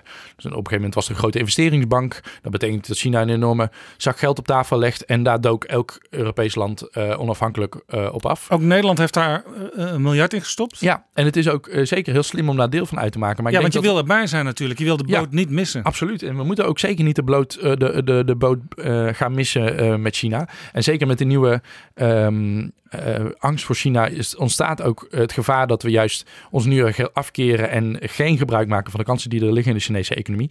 Wat veel slimmer zou zijn, is als we ehm, als, eh, net zo slim als China zouden onderhandelen over de voorwaarden waarop we kunnen eh, handelen met China. En dat betekent als een verenigd sterk Europees blok.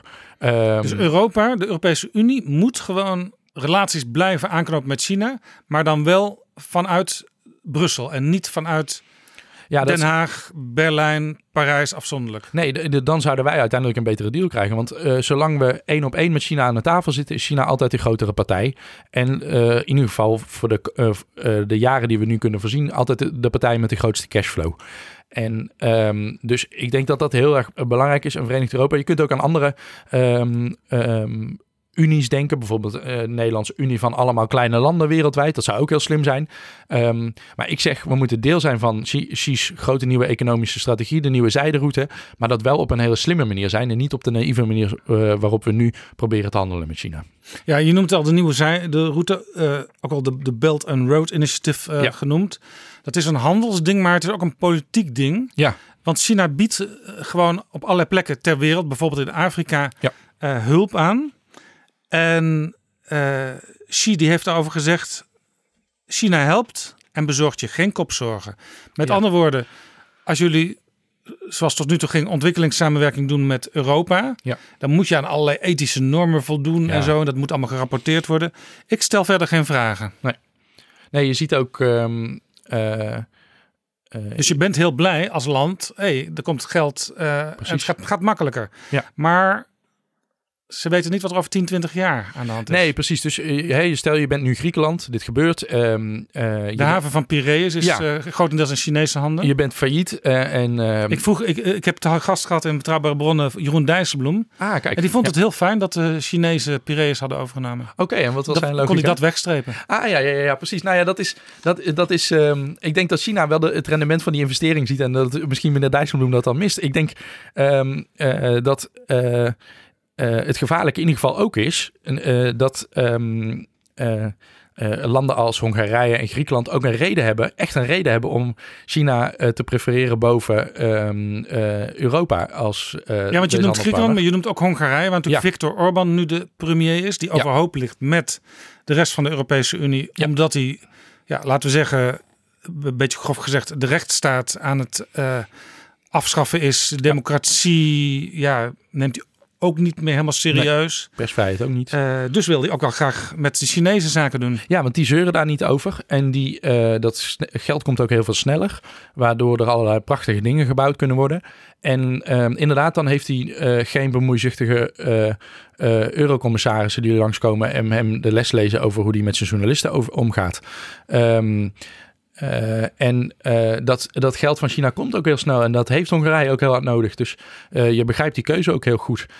Maar dat. ehm, eh, eh, het gevaarlijk is als we dat steeds blijven zien als alleen maar, zoals blijkbaar meneer Dijsselbloem ook doet, als alleen maar een economische move. Maar we geven daarmee gewoon heel veel ehm, eh, politieke kracht als Europa uit handen. En we nodigen Chinese invloed in de Europese politiek uit. En niet alleen in de Honga- Hongaarse politiek, maar daarmee ook in, in de politiek van eh, West-Europese landen. En uiteindelijk misschien ook wel in Nederland. Nou vertelde je net, China eh, wil een kenniseconomie worden. Ja. Daar doen ze ook experimenten mee. Hè? Je hebt de, de provincie waar de Oeigoeren wonen, Ja. zeg maar een moslim volk, eh, ja, wat, wat echt onder de knoet wordt gehouden eh, door, door Beijing. Dat is een soort, laboratorium, daar wordt een soort surveillance staat gecreëerd. Ja, dat is een, een hele extreme vorm van wat Xi, wat voor potentie Xi ziet in, eh, in technologische controle. Dus daar, dan heb je het over ehm, drones die rondvliegen overal ehm, en met camera's die gezichtsherkenningssoftware hebben, waardoor iedereen overal gezien kan worden. Biometrische scans waar iedereen dan eh, onderhevig wordt gemaakt. Ja, als, je, als ik daar loop als Chinese burger en ik ga drie keer eh, loop ik door rood licht, dan Ja. wordt dat allemaal geregistreerd. Ja, zeker. En ehm, dat wordt ook op, al, op allerlei andere plekken ook eh, ingevoerd. En als ik dan wordt- het wordt misschien in aanmerking kom voor promotie op mijn werk, dan zegt mijn baas, Ja. doen we het toch maar even niet, want je, je hebt dat minpuntje puntjes ja, op je eh, precies. Of, of je kunt niet je, je kind moet naar een andere kinderopvang, een slechtere namelijk. Of ehm, eh, nou ja, al, al je toegang tot zou ik zeggen, sociaal kapitaal eh, wordt afhankelijk gemaakt van jouw rating. Dat is de visie. Nu is het een ehm, nog heel.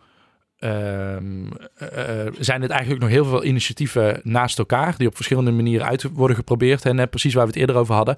China is heel goed in dingen lokaal uitproberen en dan het succesvolle opschalen. Dat is de fase waar het nu in zit. Ja, wat, wat slaagt, dat gaat elders ook toegepast worden. Ja, en ehm, Xinjiang is, de, is het, zou ik zeggen, de hotspot voor de meest eh, extreme vormen van die technologische controle.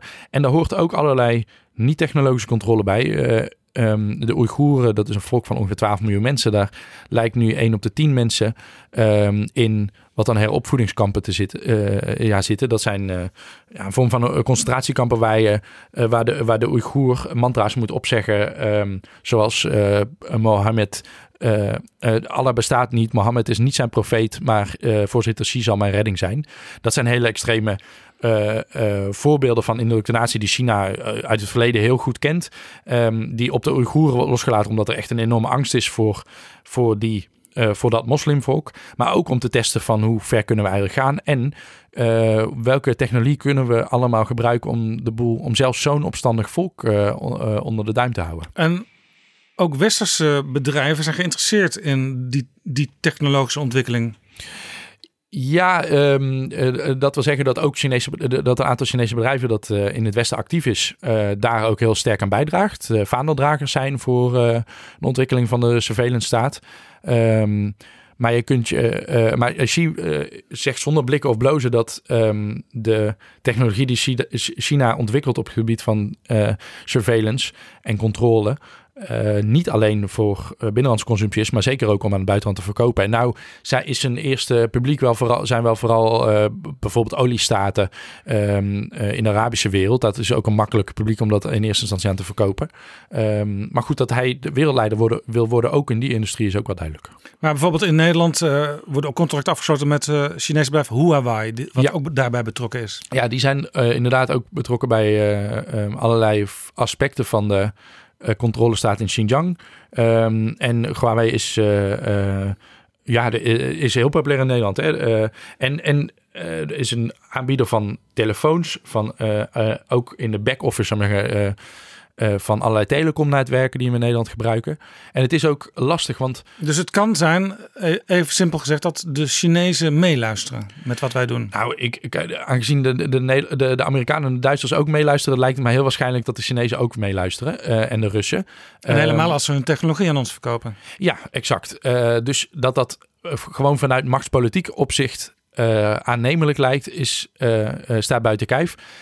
Eh, eh, er wordt ook nu sinds een tijd een, een hetze gevoerd tegen in bijzonder Huawei eh, door de Amerikanen.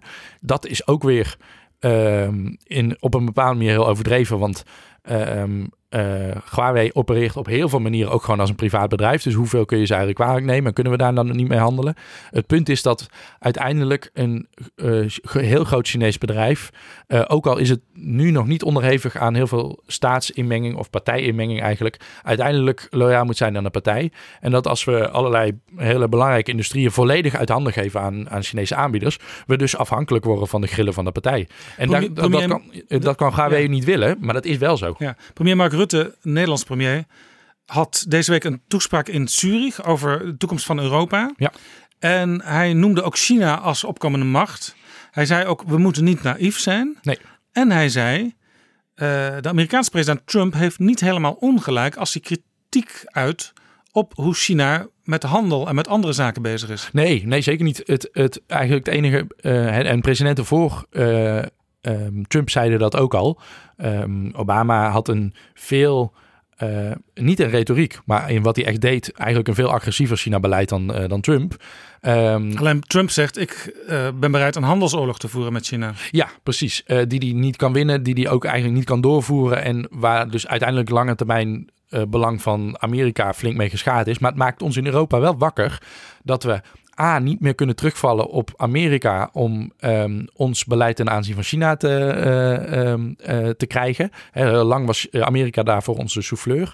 Daar kunnen we nu niet meer op vertrouwen, of in ieder geval dat zou heel verstandig zijn. En B, we moeten zelf een, ehm, een volwassener blik op onze relatie met China ontwikkelen dan, dan Trump op dit moment heeft. Eh, Trump eh, gaat een handelsoorlog aan die hij niet kan winnen. ehm, en schaadt daarmee eh, eh, eh, ehm, het Amerikaans economisch belang. Wat voor Europa veel verstandiger zou zijn, is om echt veel met China te handelen. Gebruik te maken van Chinese technologie. Maar aan de andere kant ook te investeren in de capaciteiten om dat te doen op een manier die ons niet ehm, kwetsbaar maakt voor Chinese politieke inmenging. In je boek schrijf je bijna tegen het einde over de strategie van overzeese beïnvloeding van China. Ja. Dat komt neer op vier verhalen.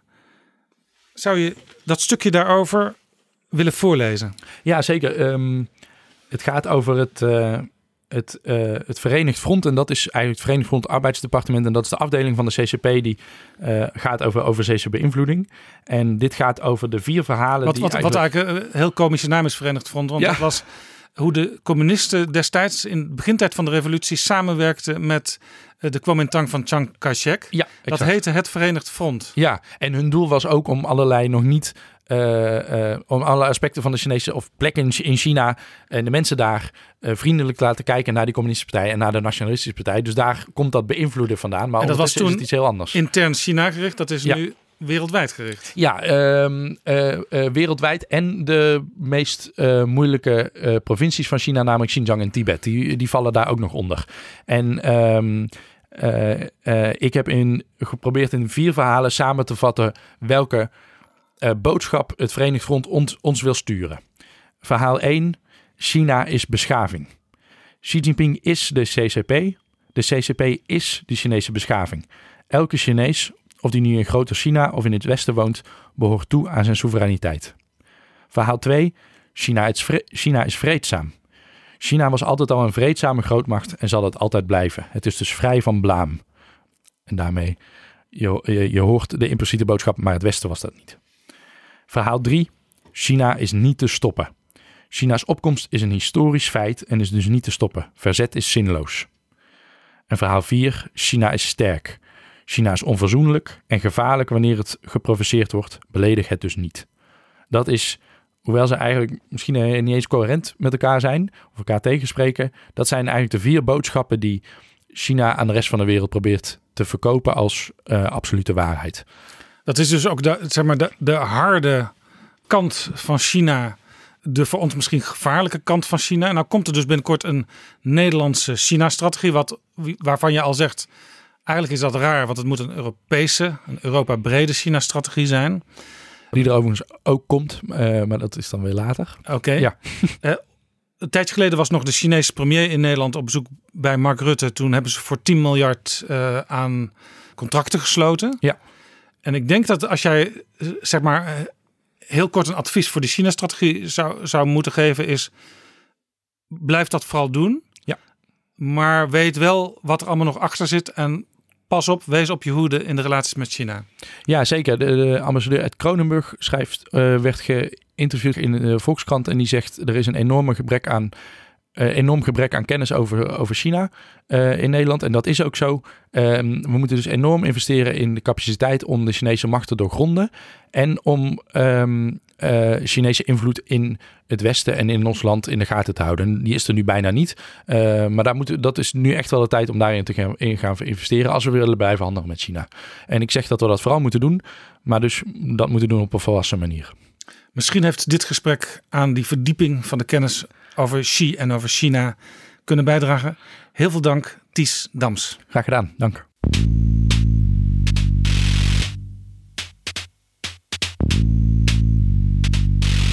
Dit is Betrouwbare Bronnen met Jaap Jansen. Ik ga praten met Manfred Weber en dat doe ik samen met PG. En we doen dit in het Engels omdat ik die taal beter beheers dan het Duits. Manfred Weber is the leader of the EPP, the European People's Party, in the European Parliament, the party of Christian Democrats and Conservatives. He himself is a member of the CSU, the Christlich Soziale Union in Bavaria, Germany. And Manfred Weber is Spitzenkandidat. That means his ambition is to become the president of the European Commission, the new Jean Claude Juncker. Welcome to our podcast, Manfred Weber. Thanks for the invitation. It's great to be here. If you want to bring the political debate to the European level, wouldn't it be better as a Spitzenkandidat to stay in the European Parliament because that's the political forum? Well, Europe is today seen by the people as a black box. Brussels is far away from the daily life of people. People feel that there are a lot of discussions going on, a lot of decisions are made on European level, but they don't feel that they can influence it. And to bridge this gap between the people, between the daily life of people, and what is going on on European level, I think we don't have to invent anything new. We simply have to practice what we uh, what we did already in Europe since decades and, and centuries, and that means democracy. And democracy means to have a candidate and to have a program, two principles. And that is what we are doing now as EPP. We present a candidate who is in the future leading the European Commission, the executive body of the European Union, and this candidate will present a clear program. But isn't the European Commission the blackest box of all those black boxes at all? Exactly. That is what I what I what I really see. That people don't feel connected uh, with the European decision-making process. Uh, let me let me be very very very honest. I think people think that there are diplomats and bureaucrats deciding about the future and not politicians, and that is what we have to change. And that means for me that the key place for decision making is in the future the European Parliament. So for me as a Commission President of the future, I am based of a majority of members in the European Parliament. A very simple thing, you know, in national level, in regional level, everybody understands the principle. Why do I have the need to explain this on European level? If we want to do European democracy, we have to bring the European Parliament in the center of the European decision making process. Yeah, but the trouble is every five years I hear those things Five years ago, Jean Claude Juncker said, I'm going to make a political commission. You say the same thing. Well, Jean Claude Juncker was the first man in this office who presented himself before the elections to tell people that can be the person. You can then judge. Yeah? People can say, I like him, I don't like him. That's politics, that's normal. Uh, every candidate must live in such a re reality. And Jean-Claude Jean Juncker was the first uh, person who did so, together with Martin Schulz. So the two personalities who really competed against each other, and people voted. And my party was then the first, with a good distance to the socialists. And that's why Jean-Claude Juncker is in office. And we want to continue with this approach. I must tell you that my idea of uh, innovation is now this time that we really present a continental campaign. So that's the CDA in, in, in, in Netherlands is proposing the same issues than Angela Merkel and Annegret Kramp-Karrenbauer in Germany, or Pablo Casado in Spain, or Kyriakos Mitsotakis as a Neo-Democracia leader in Greece and so on. We have a continental campaign where people know what they get when they vote for one of our EPP parties. That is innovation. Uh, again, we are on a process to innovate and to make Europe more democratic, but I believe in this project. So you agree with uh, the Dutch Christian Democrat Esther de Lange, uh, who says this new commission also has to be a political commission because, in between giants as America on the one hand, China on the other hand, the European Commission has to be more strategic. Absolutely. You know, I have no understanding when people say Europe should be let me say, neutral, of the European Commission should not be party politicized. Sorry, the European Commission is putting on the table legislation for our farmers. They have to decide between climate change or more business orientation. They are putting initiatives on the table for data protection rules. So, a key issue for all of us in our private life how my data in, in Facebook and YouTube are, are, are protected or not. So, key issues that is politics. And that's why an initiative from the European Commission is nothing else than doing politics, like a government on national level is doing this. And that's why I believe in this concept. And on this concrete point, I must tell you that the competition law, when it is about the competition, is a good thing. Absolutely. My party is a party of, of free market. We want to have an open and, and transparent free market with a social dimension. But, uh, but we believe that this market, this competition, has today not only a European dimension, it has a global dimension. I think we need European champions like Airbus, for example. We need global champions who are, who are really competitive on, on, on global level. At this moment, um, there's a problem uh, with the merger of uh, Alstom and Siemens. The Commission says at the moment, um, well, that's that's that's giving some trouble. But you say uh, those companies should be enabled to merge because that's important for Europe. You know, again, competition law is extremely important, and I stick to this. Uh, and I don't want to change it in the normal markets. But there are special markets, special industries where we see that the Chinese and others have strategic interests behind. They want to, they want to compete and they want to take the market over. Yeah. And in these fields, I think we have to strengthen our companies on this global stage. That means for me that the merger between Alstom and Siemens is a good thing, would be a good thing. Uh, the Chinese company in this field is double Uh, uh, uh, bigger, two times bigger than uh, than Siemens and Alstom together, and that's why to compete on, on on a global level, especially on the long run, when we speak about ten years, there we need to accept this in special cases, and that must be decided by political thinking. You see, by politicians, by those who have a democratic uh, a mandate for doing so from the citizens of Europe what kind of strategic, uh, let's say, sectors of European industry and maybe even European services are you thinking of? It's not just uh, high speed trains by Alstom and Siemens. Exactly. We, we must focus, first of all, on uh, the markets, on the fields where we are strong at the moment. Um, and uh, and there is for sure uh, always manufacturing is was was car industry is strong, strong in Europe. We are good in, in the field of medicine, on technological fields in in, in, in, in medicine. Uh, so we have a lot of uh, positive uh, markets. I would invite really after the elections to sit together on European level, and we must define, let me say, the seven or ten key industries for Europe, where we have to protect our industries and where we have to create the global champions. That are the two elements. Uh, again, what we have to do is to adapt our good regulations at the moment. Competition law is a good one, but to have to, to include the global dimension, that is what is at stake. And people expect this from other politicians. I give you another example. One is the global champions, but the second is the defense of our industry. So I think it is good that the European Parliament decides for a, a law where we can intervene in investments from Chinese investors here in Europe. If we see that an investment to buy a company has not only the background of market interests, of a normal business behavior, if we see that this investment is driven by taking over the technology, bring it back to China and so on. If this is driven by strategic interests, then Europe must have the right to block it, to veto it. And that is that are the two sides of the medal: global champions and investment shield for Europe. With with including then the intellectual property aspect of this. Well, that is a great that is a great question because you see that, that the biggest challenge there is the new market on, on the digital side. There we are not good The Americans and Chinese are dominating everything. And there are two aspects for me important when we talk about this digital field, this digital innovation, the fourth industrial revolution ahead of us. Uh, two aspects are important. One is that we have to create an European market. When today a good develop a good inter, a company is developing apps here in Amsterdam, then they have normally the Dutch market for them, huh? but not the European market, because we have so much different legislation on data protection, on, on copyright, whatever. And that's why we must create the European market that our good companies are not going to Silicon Valley, what they are to do, today doing.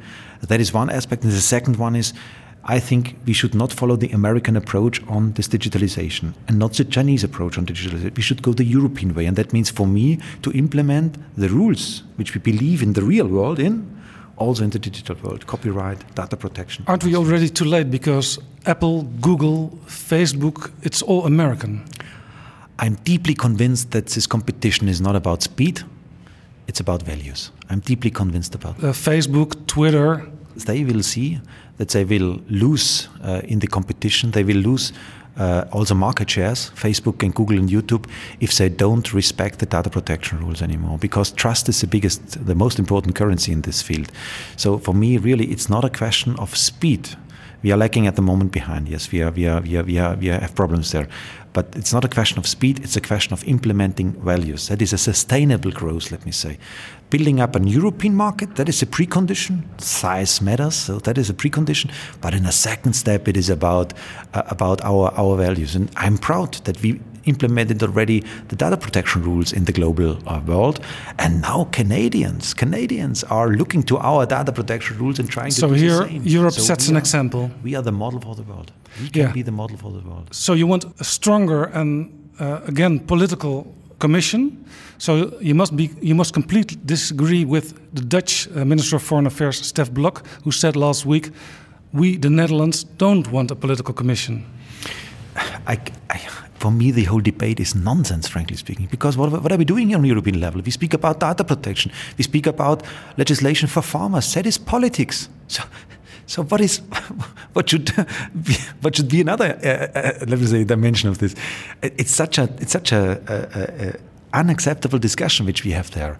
And frankly speaking, I'm also very, very surprised and also a little bit shocked having the statement of the Prime Minister, Mark Rutte, in mind that he said publicly that European elections don't matter so much.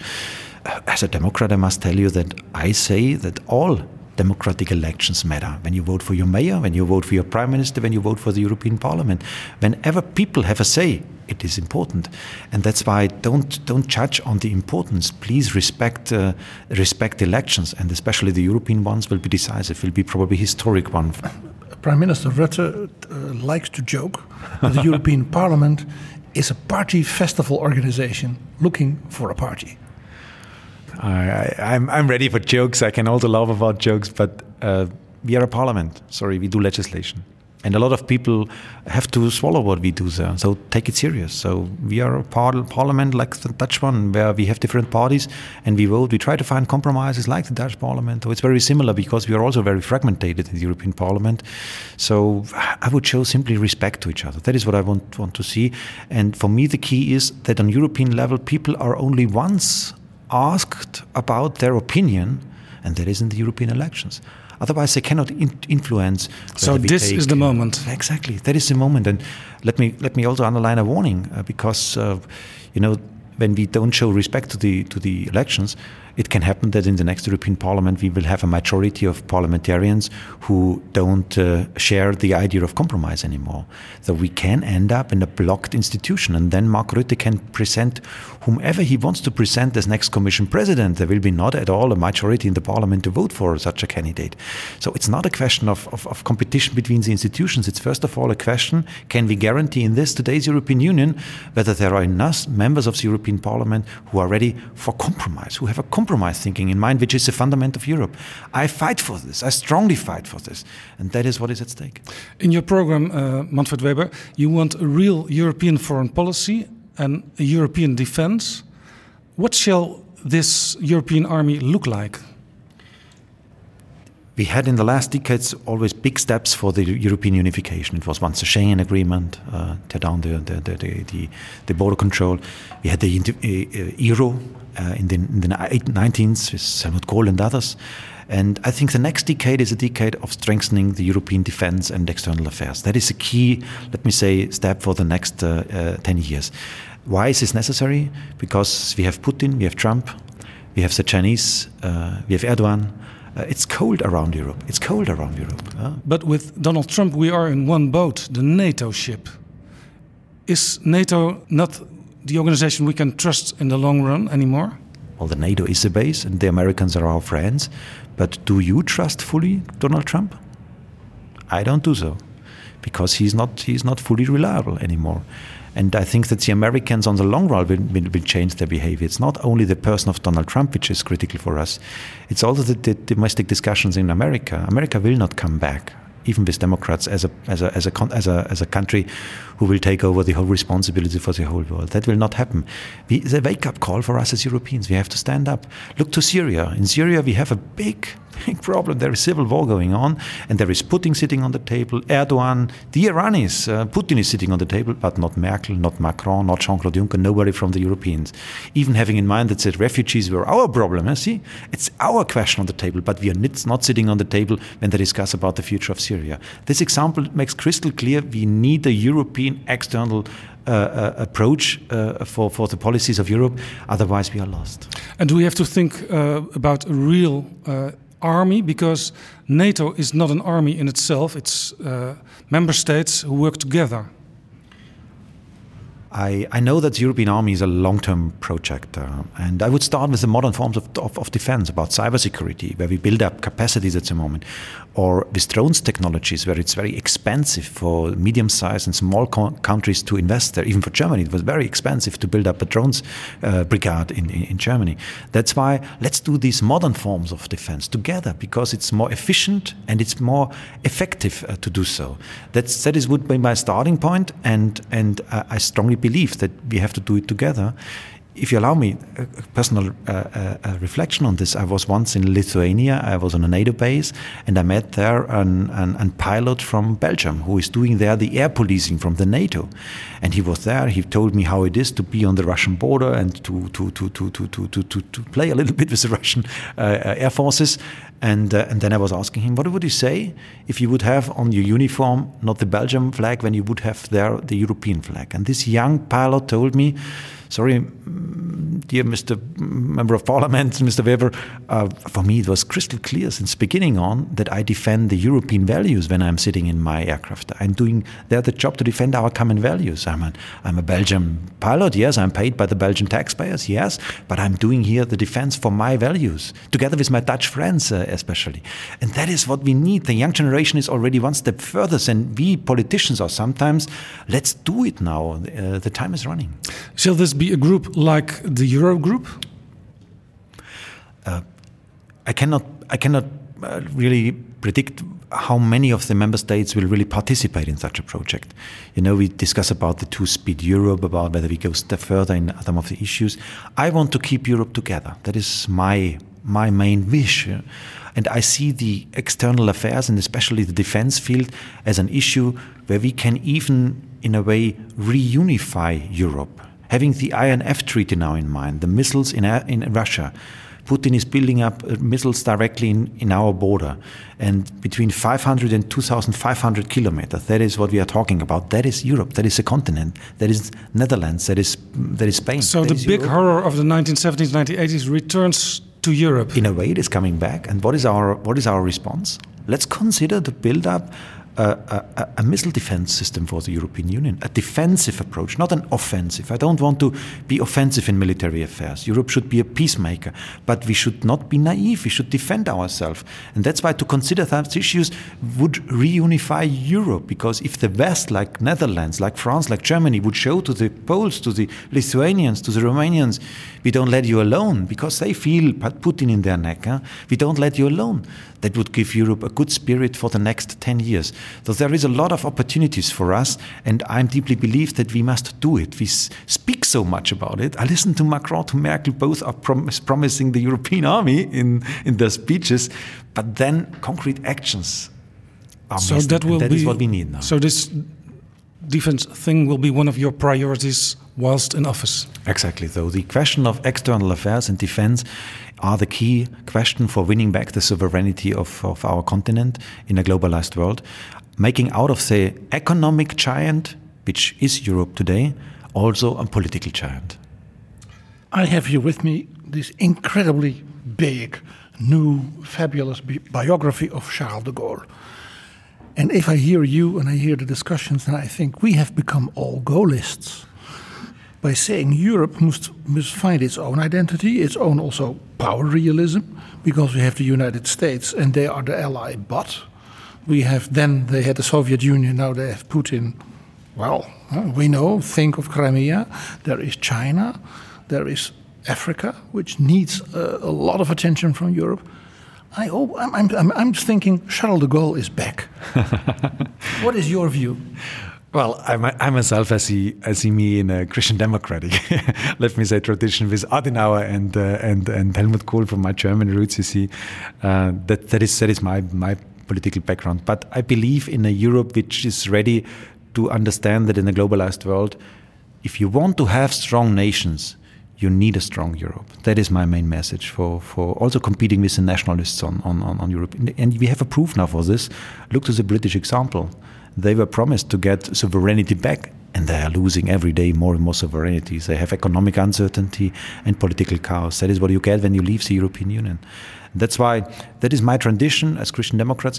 You know, one of the general questions on the fundamental uh, approaches to do politics is for us is, is the idea of, of bridge building you see we, we invented the social market economy we, we, we try to combine now fight against climate change together with a social approach on this that, that not the poor are, are, are, are, are, are suffering on this question to combine things that is our approach and my big question for the future is do people still uh, uh, like compromise? Do people still like bridge building? My feeling is at the moment that the extreme positions, black and white, are getting powerful, more powerful every day.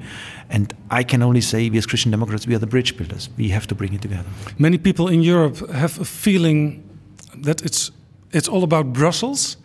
Uh, in, in our podcast last week, the German American uh, political scientist Yasha Monk said people in Europe also need a certain Heimatgefühl. Do you agree? Fully. I'm a Bavarian, you see. Probably that gives you a proper answer on this. Uh, I, I, think to bring identities together, that is uh, the key. Um, um, meer san meer for Europe. Meer, exactly. but to have, you know, to be proud about the region where you are from, where you feel really at home. Uh, to have a nation. I'm a German, others Dutch, France, and French, and so on. To have your nation in mind with all the special, uh, let me say, culture and traditions and so on, and then on top also the European identity. It's good to be an European. It's it's it's good to live on this very colorful, very diverse continent, and to say to the populists, to the nationalists, it it is not in contradiction. It is in common. It is together to have these identities. That is what we believe in, what we fight for, and when you say at home, I would wish that in the future people could also say, I feel at home in Europe when it is about the global challenges, to feel at home, to feel protected, to feel. So, your ideal is that people combine the Heimat feeling and the European feeling. Exactly. It's, it's a, it's a long term project, don't get me wrong, I'm not naive in these fields, but, but to get such an understanding that together we can achieve so a lot and to, create also this proudness of the European way of life, what what what what what, what organizes, what, what what what manages our societies today, and that is more needed than ever before on global stage. That we are proud of our European way of life, defend it, or more more offer it to the others. I would say to show the positives the positive example. Yeah, you're you are defending the political middle ground. Uh, in your campaign, you say, "I want to bring people together while others divide." But I hear the same thing being said by Frans Timmermans, uh, by Sophie Innetveld, by, by others. What's, what's the difference between the parties? That is what we must show now in the campaign. And I like this. Uh, campaigning means to show, from a democratic point of view, alternatives. I am in favor to stop the enlargement talks with Turkey. I think Turkey cannot become member of the European Union. And when I'm in office as Commission President, I will give the clear order to stop the talks. That is the responsibility of the Commission. Uh, and I don't know what Timmermans will say to this. I don't know what, what others will say to this. Uh, I, this is my point. I give you another example. When we talk about the social union, the social dimension of the European Union, you know, the Social Democrats in the European Parliament proposing a continental, European-wide uh, uh, unemployment insurance. Uh, I don't like this. I don't like this. I think the, the um, Dutch model is a good one, the German model is a good one, the Romanian model is a good one. So people have to choose what Europe they want. I'm in favor of trade, and the Greens were always voting against. Are you, are you in favor of a minimum tax for big businesses? Because that's seen as a growing problem. The biggest uh, businesses don't pay their fair share of tax. Absolutely. You know, that is an example where, where we can probably also say we have issues where we, where we have different opinions Turkey, trade, probably also implementation of climate change rules and so on. There we have in the parties different opinions, and in the campaign, these different opinions must be in the center. People must get an idea what I get when I vote for socialists, what I get when I vote for Christian Democrats or for liberals. And on the other hand, when you speak about taxation, I think there are a lot of issues where we have a common understanding as those who work on European level. There is a need to guarantee that Apple, Facebook, and Google are paying their fair taxes in Europe in the same way like normal craftsmen are doing this. So that is what we have to guarantee in Europe. And there is a common understanding on this. Uh, politics means that you have competition, but politics should also underline that we have sometimes common understanding as Democrats. Uh, and both things are allowed. You are fighting against extremism. But why should people vote for a party that tolerates the Hungarian Fidesz party in its group? We don't tolerate the uh, the approach of Fidesz uh, because I myself, the CDA colleagues from uh, Netherlands, we voted in the European Parliament in favor of an Article 7 procedure against Hungary. That's a that's the most powerful tool, even weapon we have in our hand to fight for rule of law, for democracy, for the principles we believe in. Yeah, it means that and a country can be suspended of voting rights, exactly. for example. That's in today's Lisbon Treaty, in the legal base of Europe, the most powerful tool, the Article 7. And that's the first time in history of Europe that the European Parliament was activating this. So, and we shared, uh, we contributed with our votes the necessary votes for the two-third majority. So there is no special treatment on anybody when it is about the fundamental principles in Europe. On the other hand, it is still a process. You know, the two cases in the Hungarian point uh, on the table, the university question, the NGO law, are on the table of the European Court of Justice. And that's why it's also a fair procedure to be clear on principles, to vote for the Article 7, but to wait for the outcome of the court case. And then we will do a final judgment when we have the outcome on the table.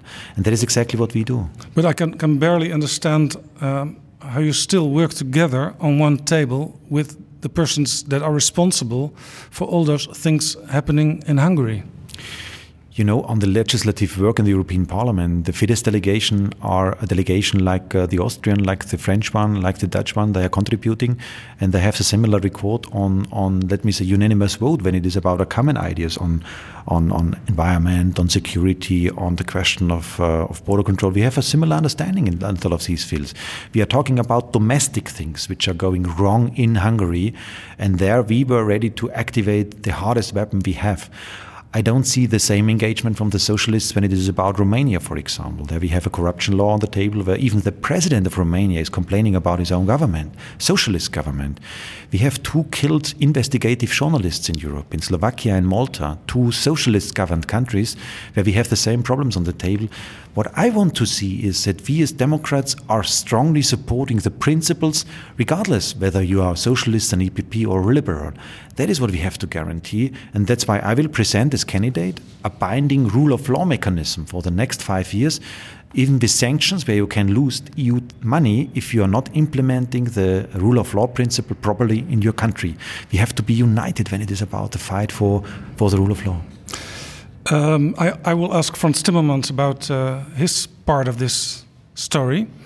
One quote from, from Yasha Munk, who was in my podcast last week The Christian Democrats, like Manfred Weber, should be ashamed of themselves because they tolerate a dictator in their group, because Hungary already is a dictatorship, he said. Well, there are different judgments on the table. I will never defend uh, Viktor Orban in these fields. I will never do so. I was I was ready to activate Article Seven again. What sh- what should I do otherwise? On the other hand, the court case is on the table. I think it's also a question of of fairness, also in a way of rule of law, respecting the rule of law to wait now for the outcome of the judgment, and that is exactly the most powerful tool we have in Europe. What we are doing, what I am doing, is Article Seven and the court judgment, because Poland was ready to change their legislation on justice system after the ruling of the European Court of Justice. Though the most powerful tool is respect the judgment of a court, and that is what we expect 100% from Viktor Orban. Yes. You are the Spitzenkandidat. Our Dutch Prime Minister, we mentioned him already, uh, Mark Rutte, he doesn't like that Spitzenkandidat system. Uh, and many more European government leaders uh, dislike it, like Emmanuel Macron. What makes you confident they select you for the highest job? Well, first of all, I, I am I'm, I'm a little bit fed up uh, to, to talk again about the concept uh, that you give me today the opportunity to, to, to, to talk with you, and that probably people listen to what I have in mind, what we are discussing here, is is is democracy, is is is, is transparency, is practicing a democratic Europe. So we are creating as EPP a European-wide campaign for the elections, and people have the say. Nobody else. People have the say about the majorities in the next European Parliament. And when my group becomes the strongest group in the parliament, sorry, what is the problem? That even Mark Rutte can understand that then the strongest group has the chance to lead the European Commission. That is also not so difficult to understand, I would say. It's a principle behind. And that's why, please don't get me wrong, but I'm a little bit fed up to explain every time the principles of democracy. So Mark Rutte doesn't show himself in this way a real Democrat? Well, he said, he said having the Spitzenkandidat in mind, that means that on the long run, only the EPP will govern the European Commission because we are the strongest party.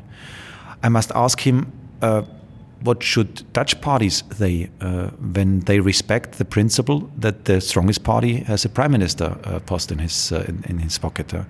it's a principle again. Though uh, I can I cannot argue any any further on this. But I want to ask even Macron and Mark Rutte it's uh, it's uh, it's you must see this. It's a party political question uh, because Mark Rutte is liberal, uh, Macron wants to become a liberal, uh, so it's more a party political dimension that they are not supporting the concept. The socialists with Timmermans are fully supporting it. The Greens, a smaller party in Europe, are fully supporting the idea. We as EPP, as the strongest force, are fully supporting the idea. We also, with Angela Merkel, with Sebastian Kurz, Leo Varadkar, we support the idea. So only the liberals liberals are distancing himself from the concept. I must I must even further ask Macron and Rutte what is wrong to tell us, to tell the people who can who is your candidate?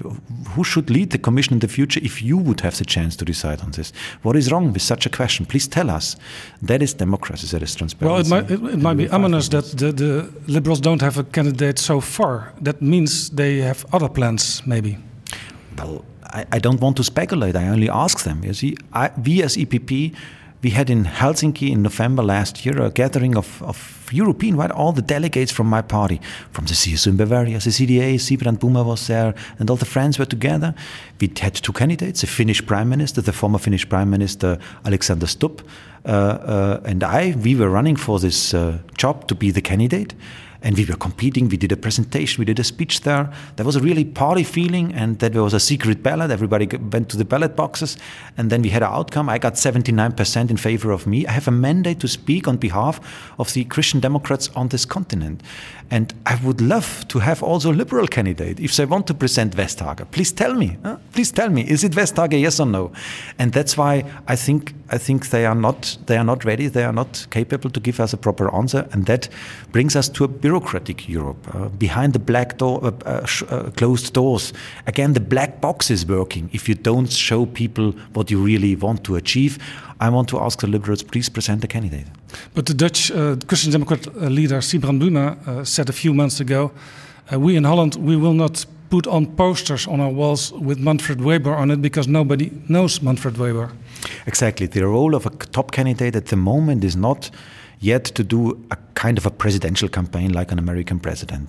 There, Europe is not not uh, ready for such an approach. But we are, we are improving it. We are going step by step.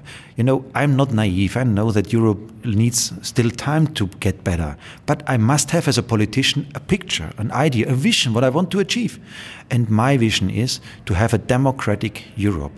Otherwise, Europe will fail. I'm sure about this. So, who's becoming the next president of the Commission is up to the European Parliament? But aren't you afraid there's a sentiment in the European Parliament not to grant the Christian Democrats uh, as much power as they have so far? So there might be an alliance of Social Democrats, Lib Dems, Greens to put another one on the throne. Well, every candidate needs a majority afterwards, and uh, and uh, first of all, it's about the voters. They decide about the majorities, whether we will arrive at the biggest party in the European Parliament or not. That is up to the people. That's why, again, I say it's not up to us to to form already coalitions or to talk about the day afterwards we have to show respect to the people and we have to motivate them please participate please go to vote please decide about the future. That is my daily appeal that is my daily work. I want to motivate people. Take it serious. There is risk ahead of us with populists and extremists. Take it serious and vote for those who believe where you believe uh, that they will grant a positive future for the European Union. And then, secondly, yes, I want to become Commission President and I want to strengthen Europe with military, external affairs, what we spoke about.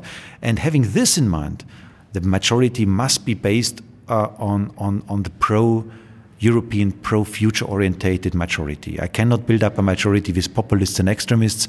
My offer goes to the center of the political landscape to build up this approach for the future with respect to the democratic uh, principles. Maybe the 27 government leaders in the end say we put forward Mark Rutte. Well, again, uh, they can do so, but uh, my party in the European Parliament said clearly that we will not vote for any candidate who was not showing up before the elections. And again, it's not a, a stupid thing.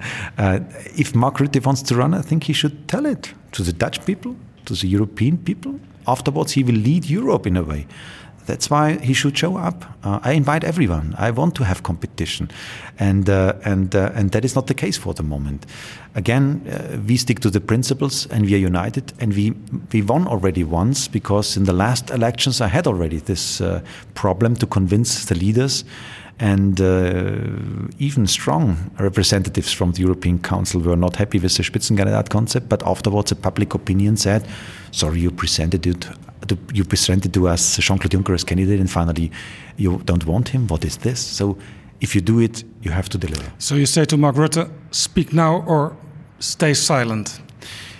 I I invite Mark Rutte. You know, he's politically very close to me on migration issues, on trade issues. I think with the liberals of Mark Rutte, we can combine easily a, together a program on content, though there is no doubt about this. But I want to defend the principle of a democratic Europe, and that means a, a Europe which is based on the majority in the European Parliament.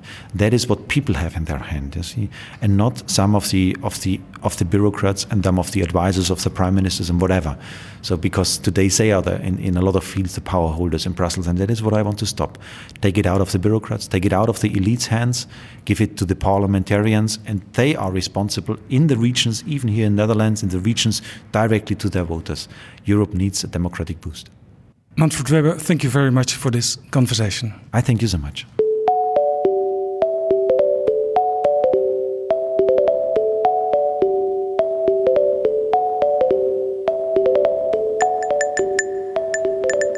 Dit was Betrouwbare Bronnen, aflevering 24. Vond je het interessant? Laat het weten, bijvoorbeeld via Twitter.